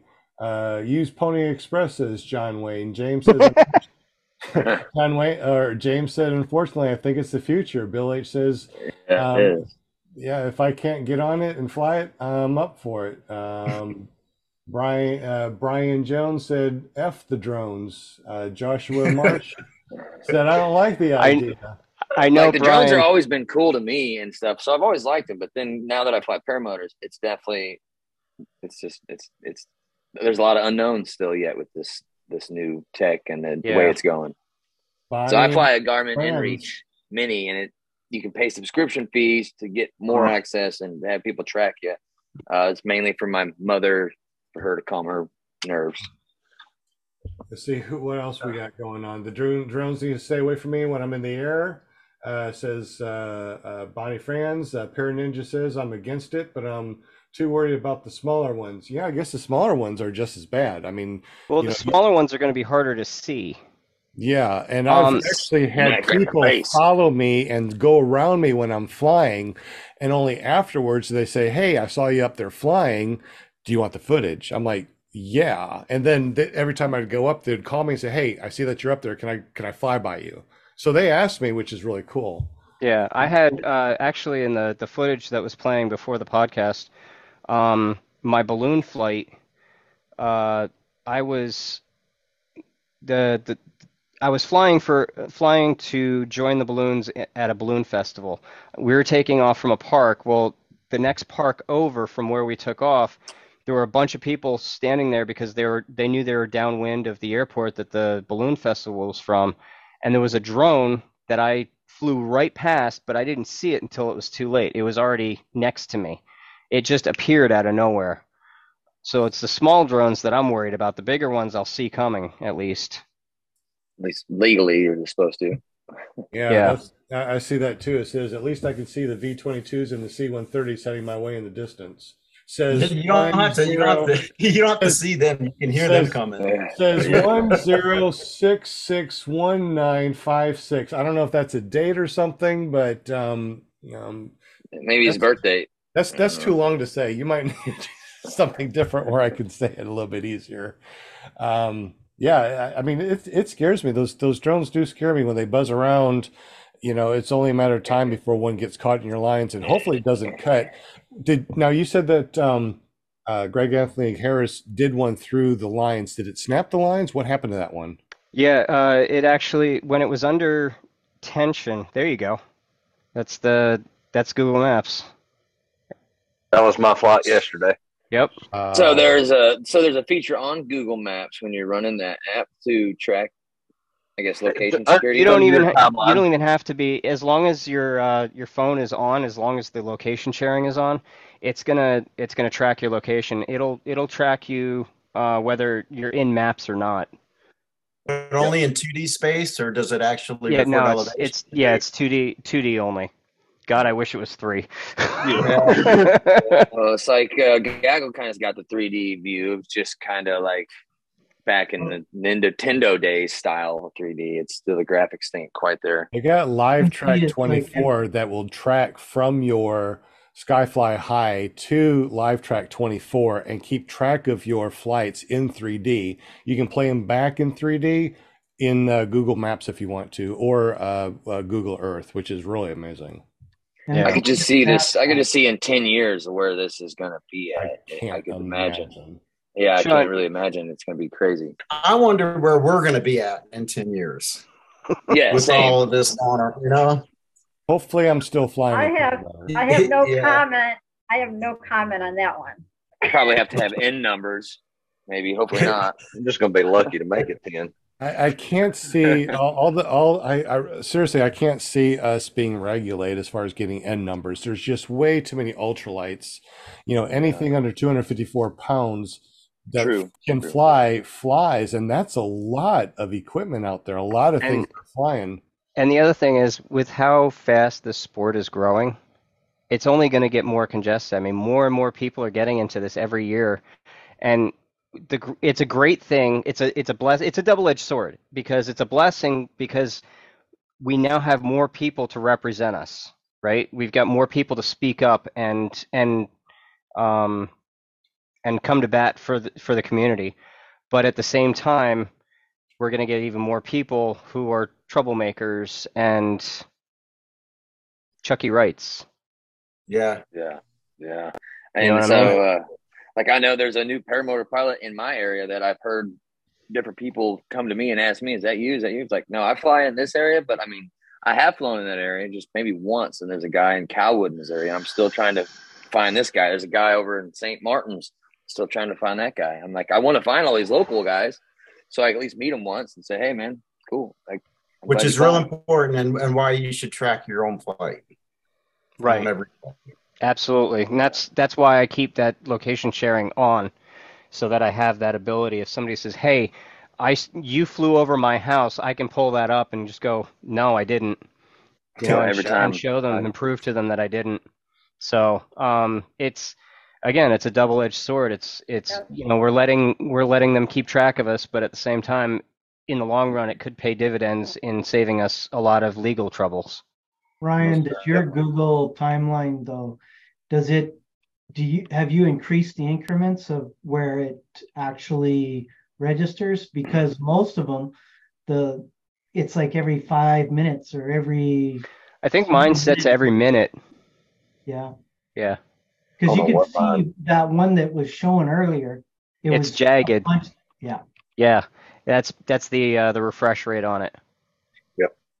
I just realized it's almost 8:30. Joshua Marsh has to get on out of here. Thank so you, Josh. Josh, Appreciate you. thank you so Thanks, much. Josh. Thanks, Josh. Thanks, Josh. No problem. I gotta keep a day job to keep this hobby up. Merry Christmas. Exactly. I know. Merry Christmas. Merry Christmas, man. Yeah, Merry Appreciate Christmas, it. Buddy. Um, Go and ahead.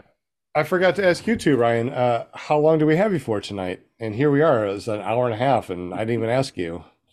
Um, How rude am my, I? my girlfriend's my girlfriend's waiting to uh to to take care of. We've got a, you can't see it behind me, but we've got an entire room of uh, lizards that we have to Oh, maintain cool. every day. Oh, Uh, we've wow. got forty Okay. something, Iguanas? forty something. Ge- no, they're geckos. We've got different Oh. geckos. That's cool. I used Crested to have one of those geckos and- water you know- dragons. Do you know? Do you take them flying on your drone? Do you know? Do you know Brendan, the reptile guy? No, I don't. reptileguy.net. He is really famous in the uh, reptile world. I Okay. should get with Geico and do commercials. yeah. yes. You have how many? How many uh geckos? We uh, Like well, if, if we've got several different kinds, but uh, we've got I think it's like 43 or something, 46 somewhere in there. Oh my gosh. It's an How entire. lifespan on those guys? Uh, I've been here. I've been living here for about five years. I I've been with my girlfriend for about six years. I've I've lived here for about five years, and um, we've they've we've had the same ones. So I don't. I probably about eight years, eight or ten years. Oh my gosh. Oh my god, So yeah, that's They cool. probably they probably live a hundred years, so you know. Yeah, like turtles and sh- other reptiles can live pretty long. Yeah. They're fun Uh, though. might outlive they're us. fun. They're fun. Okay. That's Um, cool. Will Will's questions. gonna, Will is going to say uh, hello to everyone, uh, all the chatters that we've had. We've had, um, I think, almost fifty people watching or uh, Nice. same time. Thank So, you. Will, are you going to say hello to everybody? Is that what you're saying? Yep. Hello, everybody. Hey, hello, hello to everybody. Tanner. Yeah, no, the chat's been uh, they've been tearing the chat up tonight. It's been That's really awesome. interesting Thank topic. you so. Hey, you know what? I just saw I just saw in the chat. Uh, my buddy, uh, actually, show it right here, Pennsylvania Ah, PPG. Pennsylvania. Yeah. My buddy Kenny. Nice, good shout out Kenny. to him. Kenny, Yeah. what's Kenny's last name? Uh, I got some stuff. Shatner. Uh oh. I, I know I know Kenny. He knows me. Yeah, he's a good guy. Kenny's yeah, a I real was there good for his very first flight. He was on uh, he was on one of my videos. He's he's a nice guy. Yeah, he's he's a great guy. I love I love flying with him. He's uh, he's a lot of fun. Don't tell him I said that though, okay? Yeah. I like your logo there, Will. I like your little logo. I just kind of now noticed it. Yeah, thanks. Let's see. We got uh, Sean Simons in the house. Bonnie, Silly Bon, Franz, Joshua Marsh, John Wayne, Jim Care, PPG, Samar, Angela Preslick, Angela Preslick, since I missed her Thank last you for the week. Card. Bill H, Michael Jasper, Semper Fly, PPG, It's me. Susan Ray, Chris Altmeyer, Mad Sloper, Just Want to Fly, like it. PPG, The Other Nick, Goldie Teal, Scuba in the House, Mike Thompson, PPG, 555, Geriatric PPG, James, Guardian Service Dogs, Deweese Milstead, Wade Collins, Brian Franz, Greg. Laney, Lift Paramotor, What's Up Austin, Hot Butter Productions, Para Ninja, Shannon Brooks, Hey. Zach Gannon, and Pennsylvania PPG. So yeah, Wade Collins said he's looking for an app that will help him track his uh, mother-in-law. Oh, that's They used to have that. They used to have that with the family. What was that? AT and T had family tracking at one point, or Family, maybe yes. still does. There's a there's an app that I use for my kids called uh, Life 360 for Yeah, I family was Oh, gonna yeah. mention that. I was gonna Yeah. mention that too. My mom pays for it, and then I'm also on there. And I, when I'm flying the airplane, I, you know, it, out of all the people in the Life 360 app, you have uh, your totals of miles driven and your speed. So I'm always like hitting 127, 135. So I'm always like topping the speed range. And my grandmother's like, "You better not be." I'm like, "It's in the airplane. It's not in the car." but yeah, Yeah, Kenny actually, I'm sorry, just while I'm thinking about it, Kenny actually helped uh, put Good. my last par- well, my last paramotor together. Oh, that's awesome. Um, Yeah, Wade you gotta come back down. You gotta come back down so we can fly, man. Wade Collins also became a member of our uh, not only our show but also the channel here, and he is ClearProp TV VIP. So welcome, Wade, and thank you for becoming a member Awesome. of Welcome, this man. podcast. I have a question for all the panel members. I've, I've gotten this tip steering line for my new glider, and there's just images on their website to put together. And I, I, might need to make a video once I figure out how to put it on. But does anybody ever put on tip steering lines before? Yes, I did. Like to take like 25 minutes in the field, from what I read. Yeah, it's at most.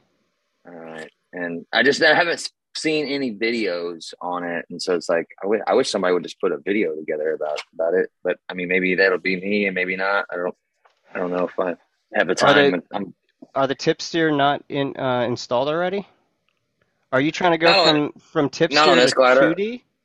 So I have TST. I have the the the so the the glider I'm flying is a Hadron three. It's got somewhat of like an integrated tip steer lines, but everywhere I've read, they're kind of they kind of sit higher than your brakes. So then you're kind of up here more, and you're just so it's got the capability, but the glider itself for that version of it uh, didn't come with the tip steering. I had to order it specifically for the 16 meter Hadron 3.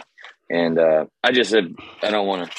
And I, I might just take it back to my instructor uh, one of these days and say, hey, man, help me with this. Oh, it's easy. I know. I, I usually do. I usually try to do all the things on my motor and my glider myself. And when it gets to where I'm, I get confused or lost, then I'm then I'm reaching out. I think Okay. you'll learn the most having someone go over it with you and show Yeah. you how to do it. Yeah, because it's my glider, and if I do something wrong, I I, I don't want to uh, turn Yeah. left and just keep going left. You know. Yeah, I'm going to be uh, replacing a line on one of my uh, uh, gliders. I got a APCO F3, and one of the lines is uh, the the sheathing is nicked. So I'm going to replace that, and when I do, I'll make a video when I do that. I I've had a- a few go ahead. No, no, I was just saying I have a few, I have a friend Dave. Shout out to Dave.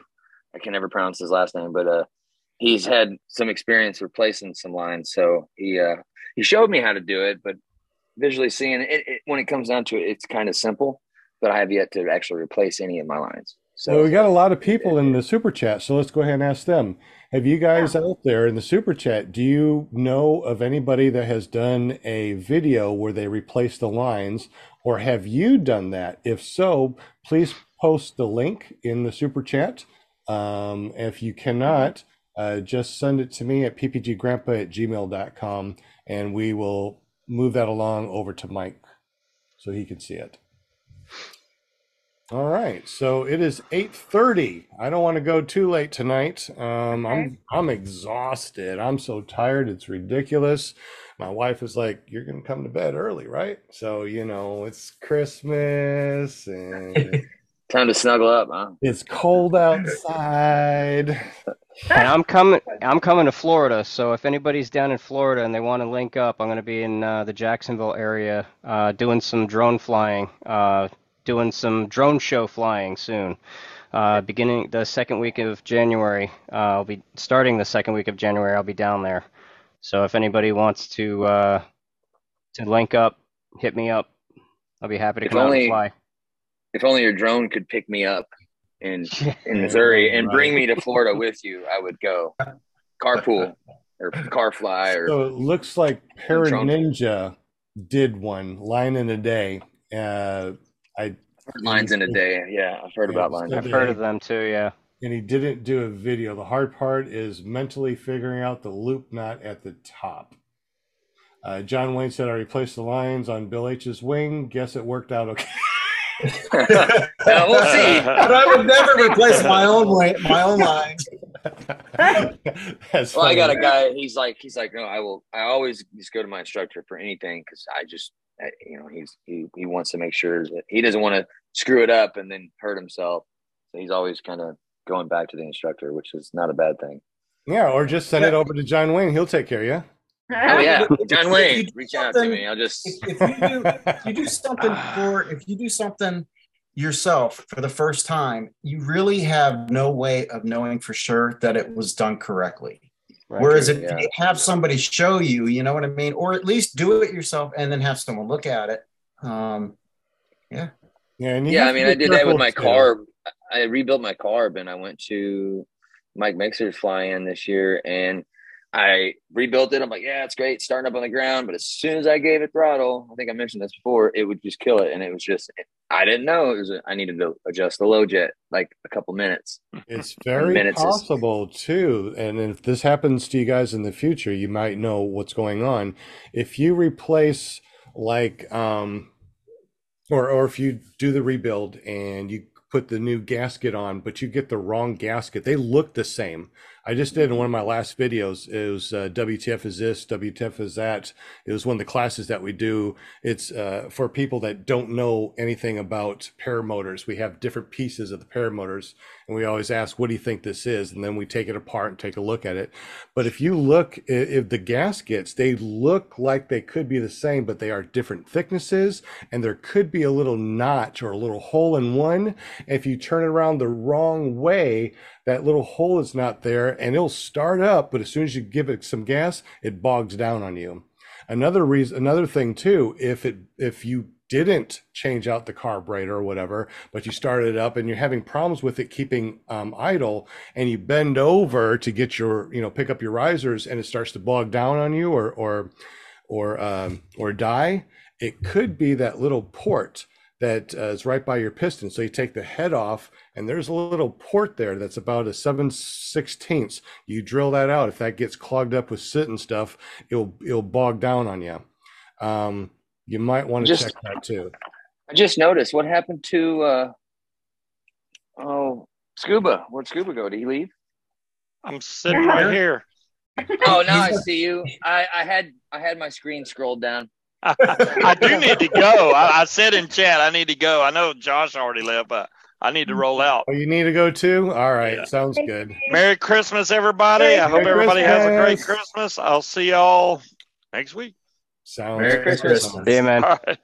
So like back with the carb things, yeah, Sean, you're right. Like so my carb came with the Walbro carb came with this extra gasket, which is, is resembles the black one. You're supposed to use a black one.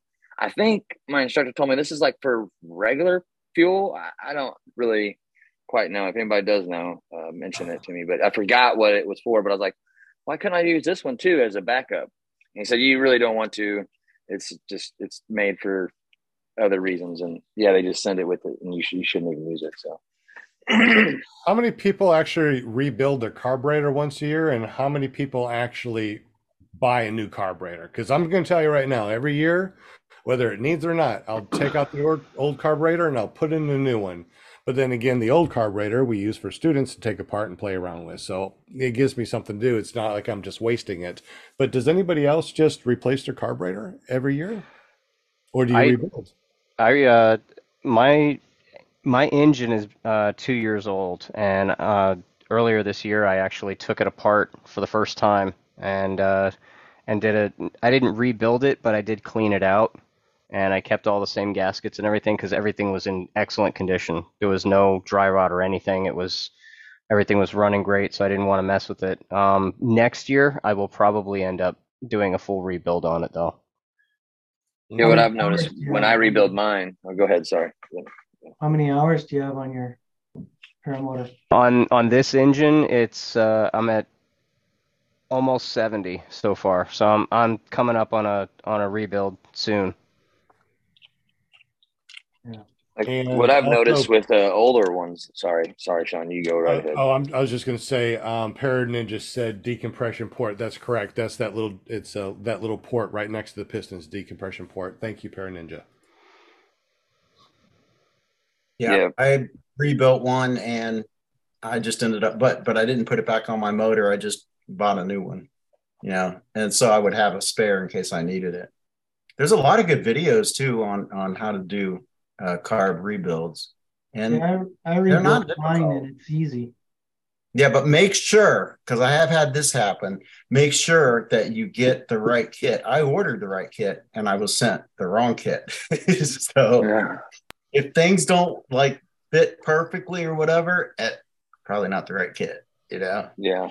What I've noticed with the gasket on mine, because it was used as a trainer, and then I used it a few out, like I flew it a few uh, flights before I bought it. But I noticed, like, once I did the rebuild, like the gaskets and everything looked fine, but they were almost like ballooned so much that they were bogging. That's why I kept having um, bogging issues. So I rebuilt it. And then, you know, no one tells you, I guess some of the videos might tell you, maybe I just skipped through that part, but they just never mentioned anything about adjusting the low jet and that was just trial and error and just had the instructor to help me out he come over and just that's it Good. try it out been great ever since so Yep. All right, we are dropping people left and right. We're down to 27, 28 people right now, Okay. and uh, you oh, boring i'm sorry I mean, we had such a, a a great discussion. Everything was really awesome. I really, truly appreciate it. I mean, uh, Ryan, you amazing um, how quick an hour and a half goes, Yeah, it is. And definitely appreciate you. Any other questions from the super chat guys? Any other questions on the panel before we head on out? I think we're caught up. Sounds good. good. Well, thank you everyone in the super chat. Thank I've been you. trying to watch it over here. I got it on the big screen so I can see without, you know, have my goggles looking like what am I, what guys doing? Uh, a lot of good stuff there, guys, and we definitely appreciate y'all. Uh, Yeah. Don't forget that uh, we also have our audio podcast. So if you don't get to watch this live, don't worry. You can always just search for PPG Grandpa's Paramotor Podcast on your favorite podcasting apps. Um, or just go over to paratalk.org and there's everything or all lined up for you. Um, you can find us every Monday, even next Monday, which is the 26th. We got uh, Christopher Altmeyer, and I think I saw him in the super chat too. So, Yay. so he will be here next week, next Monday. So can't wait Yay. to hang out with you guys. And uh, tomorrow, don't forget that Will Fly and the gang has uh, the Paramotor Hangout. If you want to tell us a little bit about that, Will. Yeah, man. It's a group of guys. We get and girls get together and just chit chat, and it's kind of like hanging out at uh, flying around a uh, fire pit, and just kind of talk paramotors or whatever else may cross our mind. Tomorrow night's topic is going to be about how paramotoring changed our lives. Hmm. So- Ooh, that sounds like Could a be. good topic. Yeah. I already covered that. Yeah, yeah, yeah. 8 p.m. 8 p.m. Eastern on YouTube, and uh, you can go to what is it, Shane? Sean, Shane, Shane. PPGShane.com. ppgshane.com. Thank you. Absolutely. And then on See Wednesday night, then on Wednesday night, you got uh, Jade and the gang, right? Jade and the gang at Paramotor Girl. On Thursday night, I'll let Linda tell us about Thursday night because apparently she's the mom of a very um, Yeah. influential boy. That's right. That's right. Oh, no. Um, paraglidingtalk.com on Thursday nights with my awesomest son, Robert Michaels. And uh, yeah, every Thursday night, come and hang with us. Jump in the chat. It's a lot of fun. And, And, don't if you want after show, jump in the after show. I'm there 9 too. p.m. Eastern. Oh, Central. Central. Yeah. Yeah. No, 9 p.m. Eastern. That's when I said it. 8 p.m. st- 8 p.m. Central. yeah, Yeah. which is Yeah. way past my when I bedtime. when I jump on, it's nine o'clock my time. Way past my bedtime. I'm usually in bed. I'm like, oh darn, I'll watch them in the morning. Oh my God. I don't sleep till like 1.30, sometimes 2 in the morning. Yeah, I missed. I should have tuned into Jade's show too because they had, I mean, Hot Buttered Steve and uh, Kylo. It seemed like probably a good, funny show. And then your son's was show, I've watched. Your son's show, I've watched before. I knew there was Yeah. paramotor shows, and I, I didn't, you know. And it's now I got the two to align. Now I understand. Oh, that's your son, so that's awesome. Yeah. Yep. It's a lot of fun. I love Thursday night. I love every night this week. You know, I jump in everybody's chat and I support everybody and the shows are just rolling right along and Everybody knows it's you. fun. It's a You lot are of the fun. most popular non-flying, non-pilot person in the See, I thought she was always a pilot. I was. I just mm-hmm. always thought that she was, but she's I her I mom. love Her mom. I know. I'm ready to tandem in, in May. I'm ready to go back to church and oh yeah. And it- don't do forget, and don't forget also, Gavin does a really good podcast. Uh, um, what's the what's Gavin's podcast? Uh, uh, uh, par- oh shoot, uh, Cloudbase Mayhem. That's it. Cloudbase Mayhem. If you Oh. Go to haven't, paramotorarkansas.com and it'll have the, the shows listed. That's Hello. very, that's very true. If you want to, s- if yeah, if, if you don't know, go to paramotorpodcasts.com and that has a list of all the cool podcasts when they are where they are so it's really awesome to be able to you know Yeah. see that And then you get in the other one that has all the events that Eric Brewer put up, the PPG one. And Mhm. when you scroll down to the uh, Torchport thumbnail, you'll see this lady on there. I, I think you'll recognize her. it's you So I'm on the thumbnail. I was so excited when you did that. it's you i know you Uh, Sean and pretty I cool. apologize. It's like I've been seeing the meaning to do Pretty cool. Sorry. also Yeah. want you guys yeah. One more thing too. Um, I know last year, uh, last year, last week we talked about it, and uh, they did a um, a map, but unfortunately, right now it's only for mobile devices. Last week we were able to look on it on the screen. So Pendulum. Junkies is just for Oh. mobile devices, That's a cool pick, too. but but that's where you can put your information on and you can see where all the other pilots are around you. So I know that we talked about where all the other pilots. If you go there, you can find it out. Hopefully they'll put it back to where it's not just mobiles because it's neat to be able to see right here. I think I, I, when I did read, I think I registered on it and I did it on the computer, but uh, did they switch it? Yeah, um, I got a text from him saying that uh, he fixed it all up and everything's working. And then when I went there to show it, it's only for mobile devices, so I didn't can't really show much on it, unfortunately. So maybe if you're watching this, um, fix it to where you can watch it on your mobile or a computer. That way, I can show it on the computer. Um, also, too, don't forget we have our very own Jim from Canada A, Jim Simard. Simard, if I can, Sim- if I say it right. Um, he makes all the decals, the paramotor calendars and stickers and everything else. Um, if you go there and you say that PPG Grandpa sent you, he'll give you 10% off. And where do we need to go to be able to do that, Mr. Jim? Oh, you put yourself on mute and he's trying to talk with himself on mute. That doesn't work. Mute, mute doesn't work. Oh, I just released the thumb, yeah, or the space bar. Uh, yeah, go to carepp.com for to connect for printing and careppg if you want to check out YouTube videos. And hey, Ryan, I Yeah. am absolutely beat, but man, I really loved this show. I loved This hearing about show. all this Me stuff. too. Thank you. And I so wanted to hear about the light show. Oh, the drone shows. I'll tell you what, Sean, if you'll have me back, I'd be happy to come back and we can talk some more about that. I don't even I don't even have to be the, the, the main guest. I can just be on the panel. That's fine. I'd love to share more Yeah. you about can come back every Monday and you can be part of the panel. Please come back every Monday. Thank Monday. you. Be part of the Yeah, panel. we- Yeah, be good to stay up to appreciate date that. on that. yeah. Because I'm, sure that we have more and more questions about this drone thing too. So when it comes up, you'll be our expert. I don't know about expert, but you know, as I like to You'll get say, I'm- there. I, I know enough to be dangerous. Hey, does There anybody know Uncle Tony PPG or Pennsylvania? Yeah, that's uh, that's my buddy. Uh, that's one of my buddies. Yeah, they're they're they're they're chatting in the super chat. So you're bringing people over here. I appreciate that. Yeah, no yeah, problem. thank you. That's cool. Yeah. Uncle Tony and uh, and his wife are always out at the uh, at the airport. He flies and she uh, she does she does ground support for him.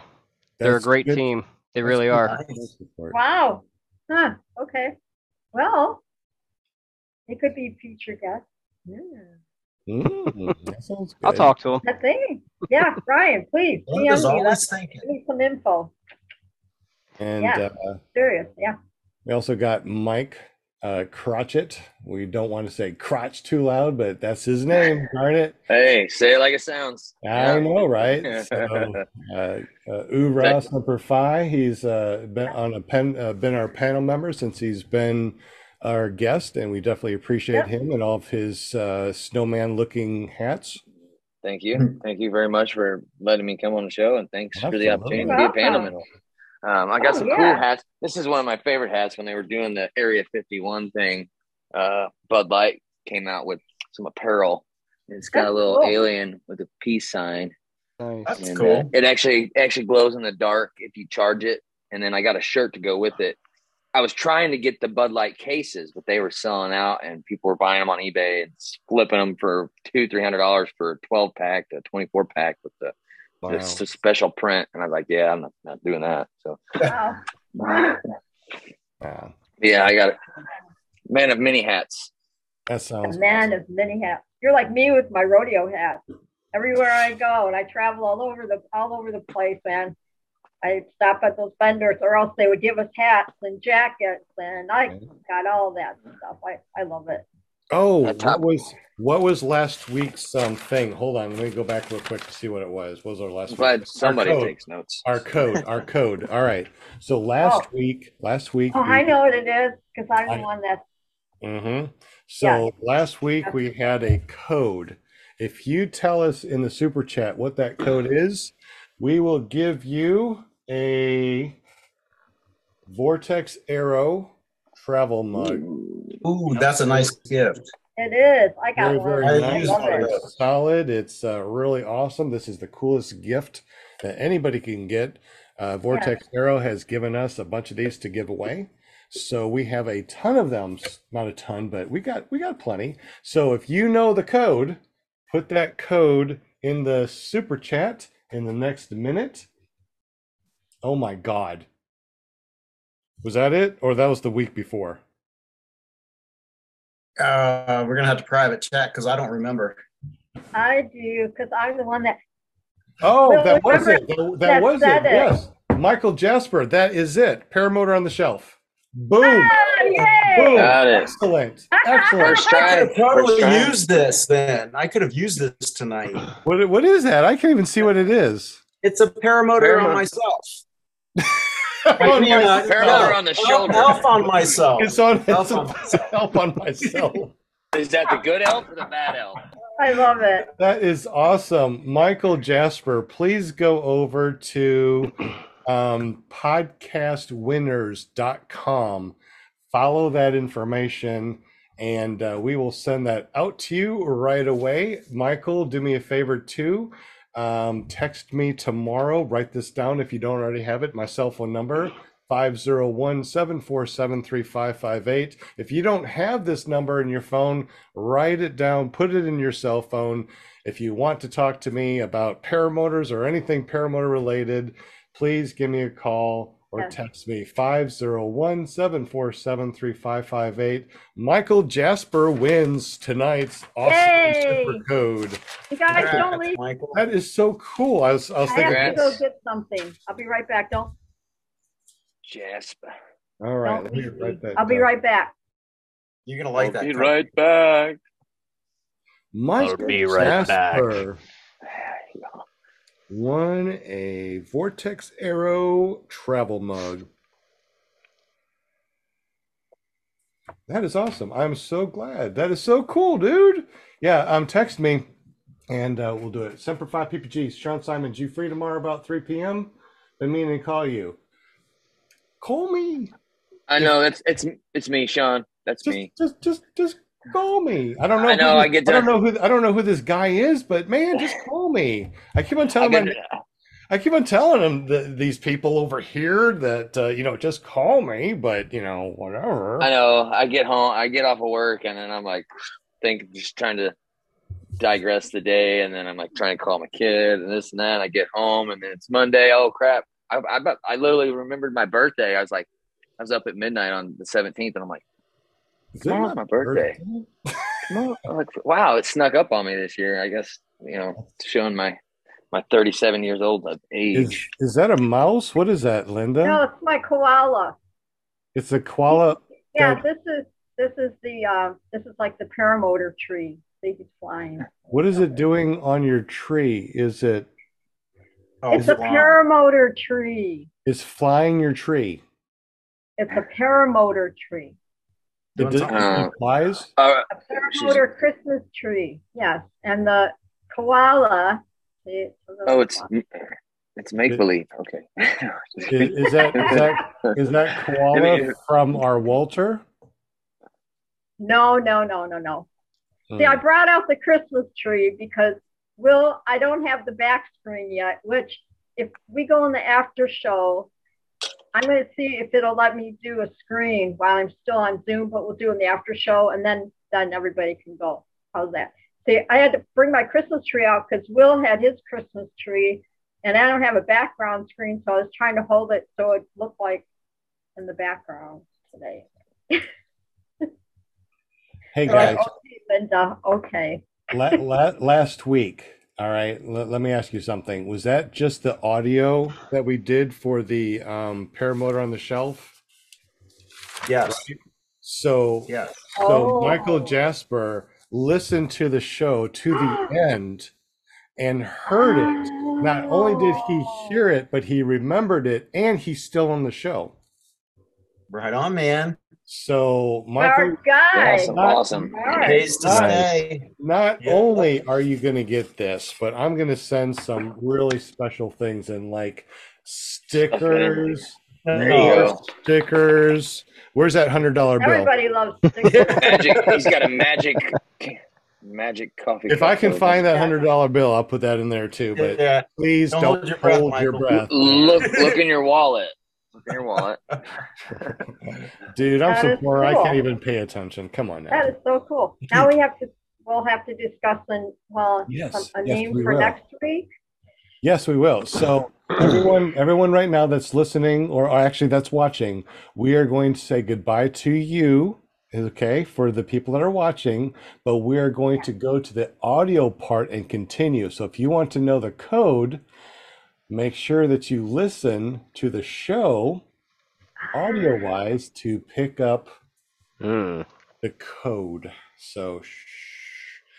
goodbye, everybody. Merry Christmas. Bye, Merry See you Christmas. Right after Bye, guys. Christmas. Thank you. Merry Christmas, everybody. Thanks for being here and watching the show. Absolutely. So we're stopping Yeah. the live stream and we'll see you soon. All right. So the live stream is gone. So Okay, what are quit we waving now. so so so this is gonna be really cool. This code is gonna be so All right, hat's coming off. oh this this, this code is gonna be I'm only not taking easy, mine off This yet. is so simple, okay? But it's gonna be so simple. But oh, what are we gonna do? Let's let's let's make the um. How about we make it BVLOS? let's make yeah, the prize. good. let's I was let's thinking make the drone stuff, prize. maybe. Let's make the prize something incredible, like something so yeah. Okay. Oh, I know what it is. It's What? What? I'm all ears, man. You got my attention. What is it? What is it? Oh, that was all that right there was was for the show. It was live. It was still Yeah. live for the video. part. So I killed yeah. So I killed the It's good video. I killed the video part. So they're like, what? What? The, oh no, we gotta. Leading up to it, they're like, "No, click in the what's the audio stuff." like Get in no, it was right there. Um, let's let's go ahead and look at. look, We're gonna check. And now a commercial from our sponsor. yeah, no commercial from our sponsor. Um, let's see Okay. what our thing is. So we had 124 people that watch. We had 44 peak people watching at one time. Uh, Our duration was one hour and 57 minutes. Wow, it's almost two hours. Write That's all down. And um, uh, all right, that was pretty cool. All right, so we are Yeah. still live on the audio part. Well, I guess it's not really live audio, is it? Hmm. Yeah, it is, isn't it? Yeah. Well, I mean, it's we- we're talking Live When audio. they hear it on the audio, it's recorded. Uh, uh, then this is pre. It's one of them pre-recorded shows. Yeah, yeah. So they'll have to actually Yeah. listen to the Oh, actual I show. see. Which Yeah. means Now you got to upload it quickly, right? I don't actually. I don't know how they did that because right before the show is when I make it live. I don't know how we how, how we heard. How, I mean, how how'd that even happen? I think he, someone on the inside must have told him. Will, was that you? It wasn't me. Okay. Jim, was it you? Wasn't Para, me. Paramount, was it you? Uh, what? No. Oh, Was it no, I didn't like how she, she there's a delay there. Was it That was you? not right. Wait a minute. It was Ryan. He he heard. and he Yep, guilty is charged. All right. So here is our next um, week's uh, super code. No, I don't want to say super. Our next week paramotor code. Super. no, we're not going to say super. All right. So that will be episode 151. Wow, 151. I love Bacardi. Uh, that stuff's ta- tainted. with It is strong. Christopher. All right. So this is with Christopher. All right. So what are we going to do? Oh, it's 151. Let's call it Bacardi. Oh, call it what? Bacardi. Already.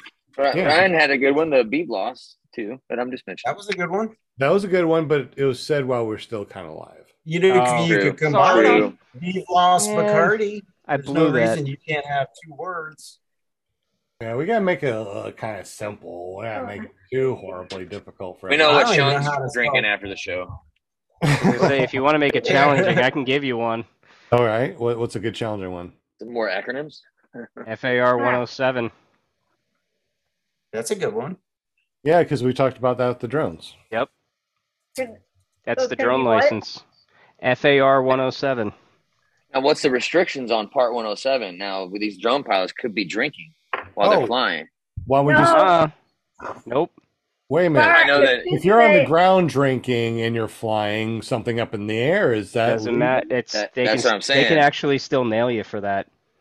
They can absolutely They nail you for that. breathalyzers How- on How drones? would they know? How would they know?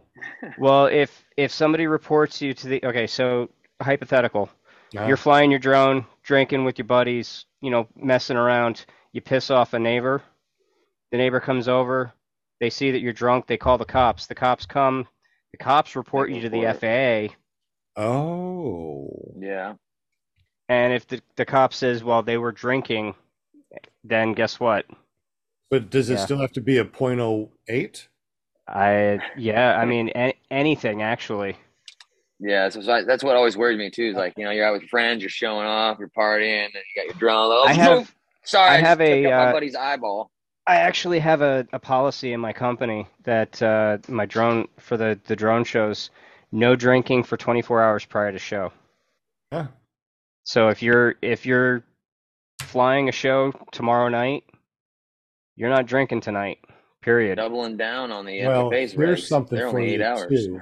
Here's something for you too. You can go get gummy with THC Yeah, even that.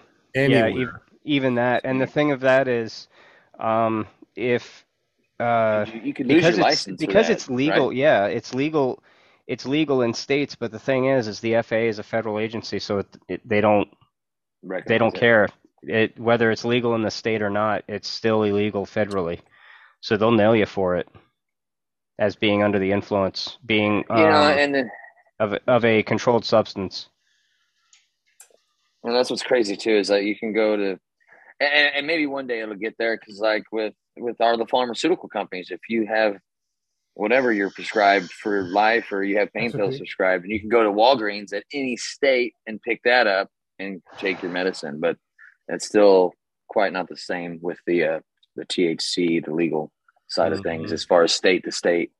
right So maybe, maybe 10 years, 20 years, who knows? Maybe never. But um, I know I have family who's got MS and they, they partake in the uh, medical side of things. So Yeah, I don't I have, knock I any have a, you can go to any CBD store and pick up gummies that have like a .03 um, THC. any gas station here in Missouri sells it. yeah, Yeah, any gas yeah, station gas here in PA. And uh, once get- once that went legal, I got the uh, gummies, and that helps me sleep. I've never slept so incredibly well since I've had.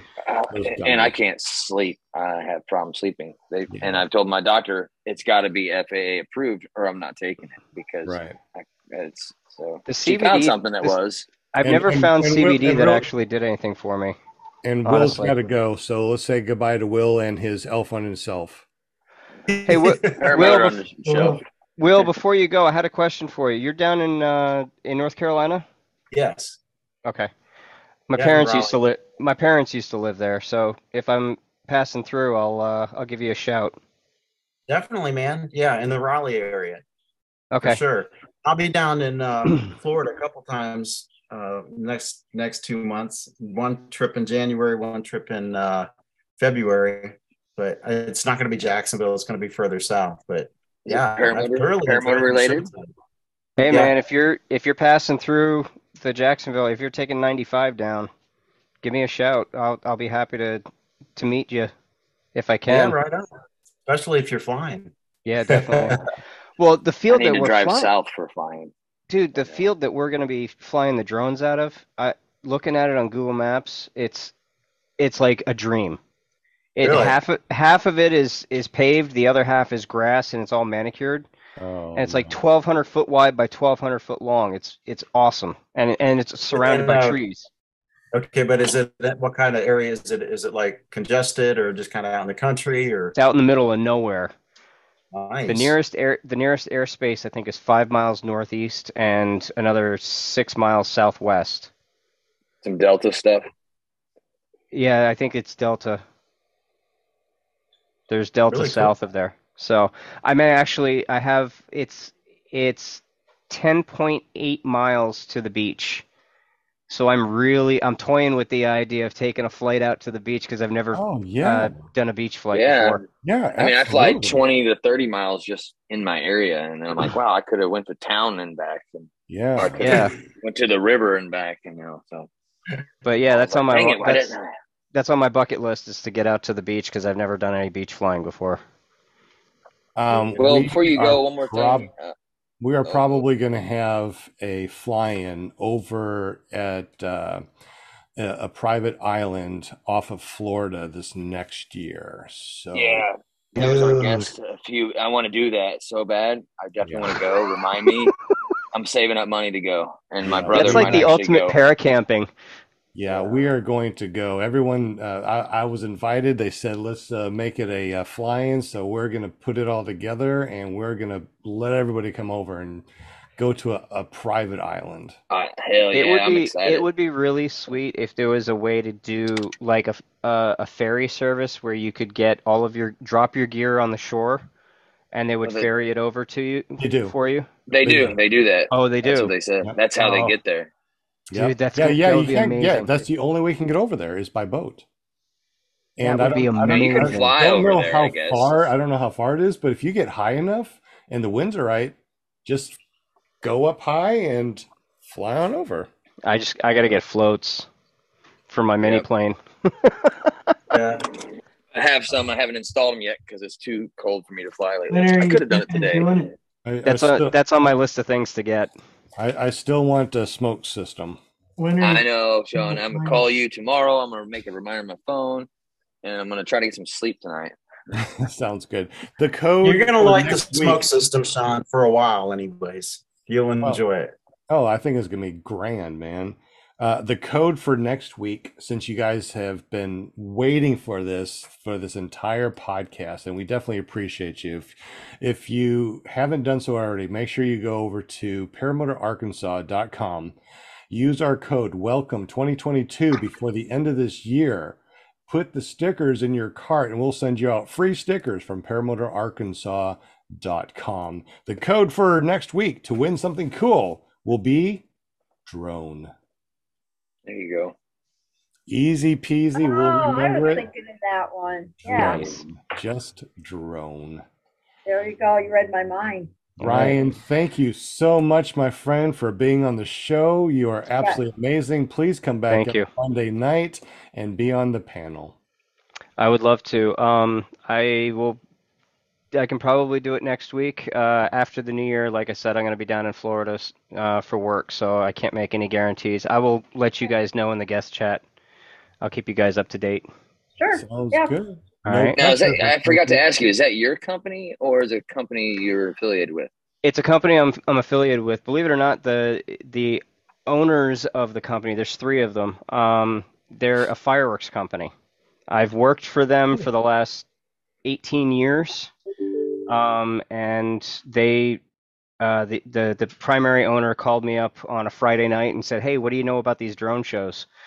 And by Monday, not only did I have an answer for him, but I had a solution and I had a, a timeline in place for him, and uh, we just ran with it, and it, the rest is history. Yeah, I could see a fireworks show saying, "Oh, this is the new way to do shows now. Yep. Like this is the, this Yeah. is the let's ride the wave." Yeah, I, I'm I'm one of the lucky ones. I get to blow shit up and I get paid for it. Now I get to fly drones and get paid for it. So There you go. I was gonna go to school for that, but I, I decided to try to do flying. And Well, all Thank right, you. guys. thank you, Ryan. nice having you on the Appreciate show, it. Mary. Thank Very you nice so to meet much you. for having me. I appreciate it. Alright. Merry Christmas. everyone. Will Fly, thank you again, buddy. We appreciate you. Linda Anderson, Yes, thank you so much. Uh, Mike Krotchick, thank you very much. Jim Smard, thank you very much. We appreciate everybody, and we hope to see you guys soon. Uh, don't forget to go over to Paramotor Arkansas, get the free stickers before the end of the year. Have a good one, and peace out. Peace. Later.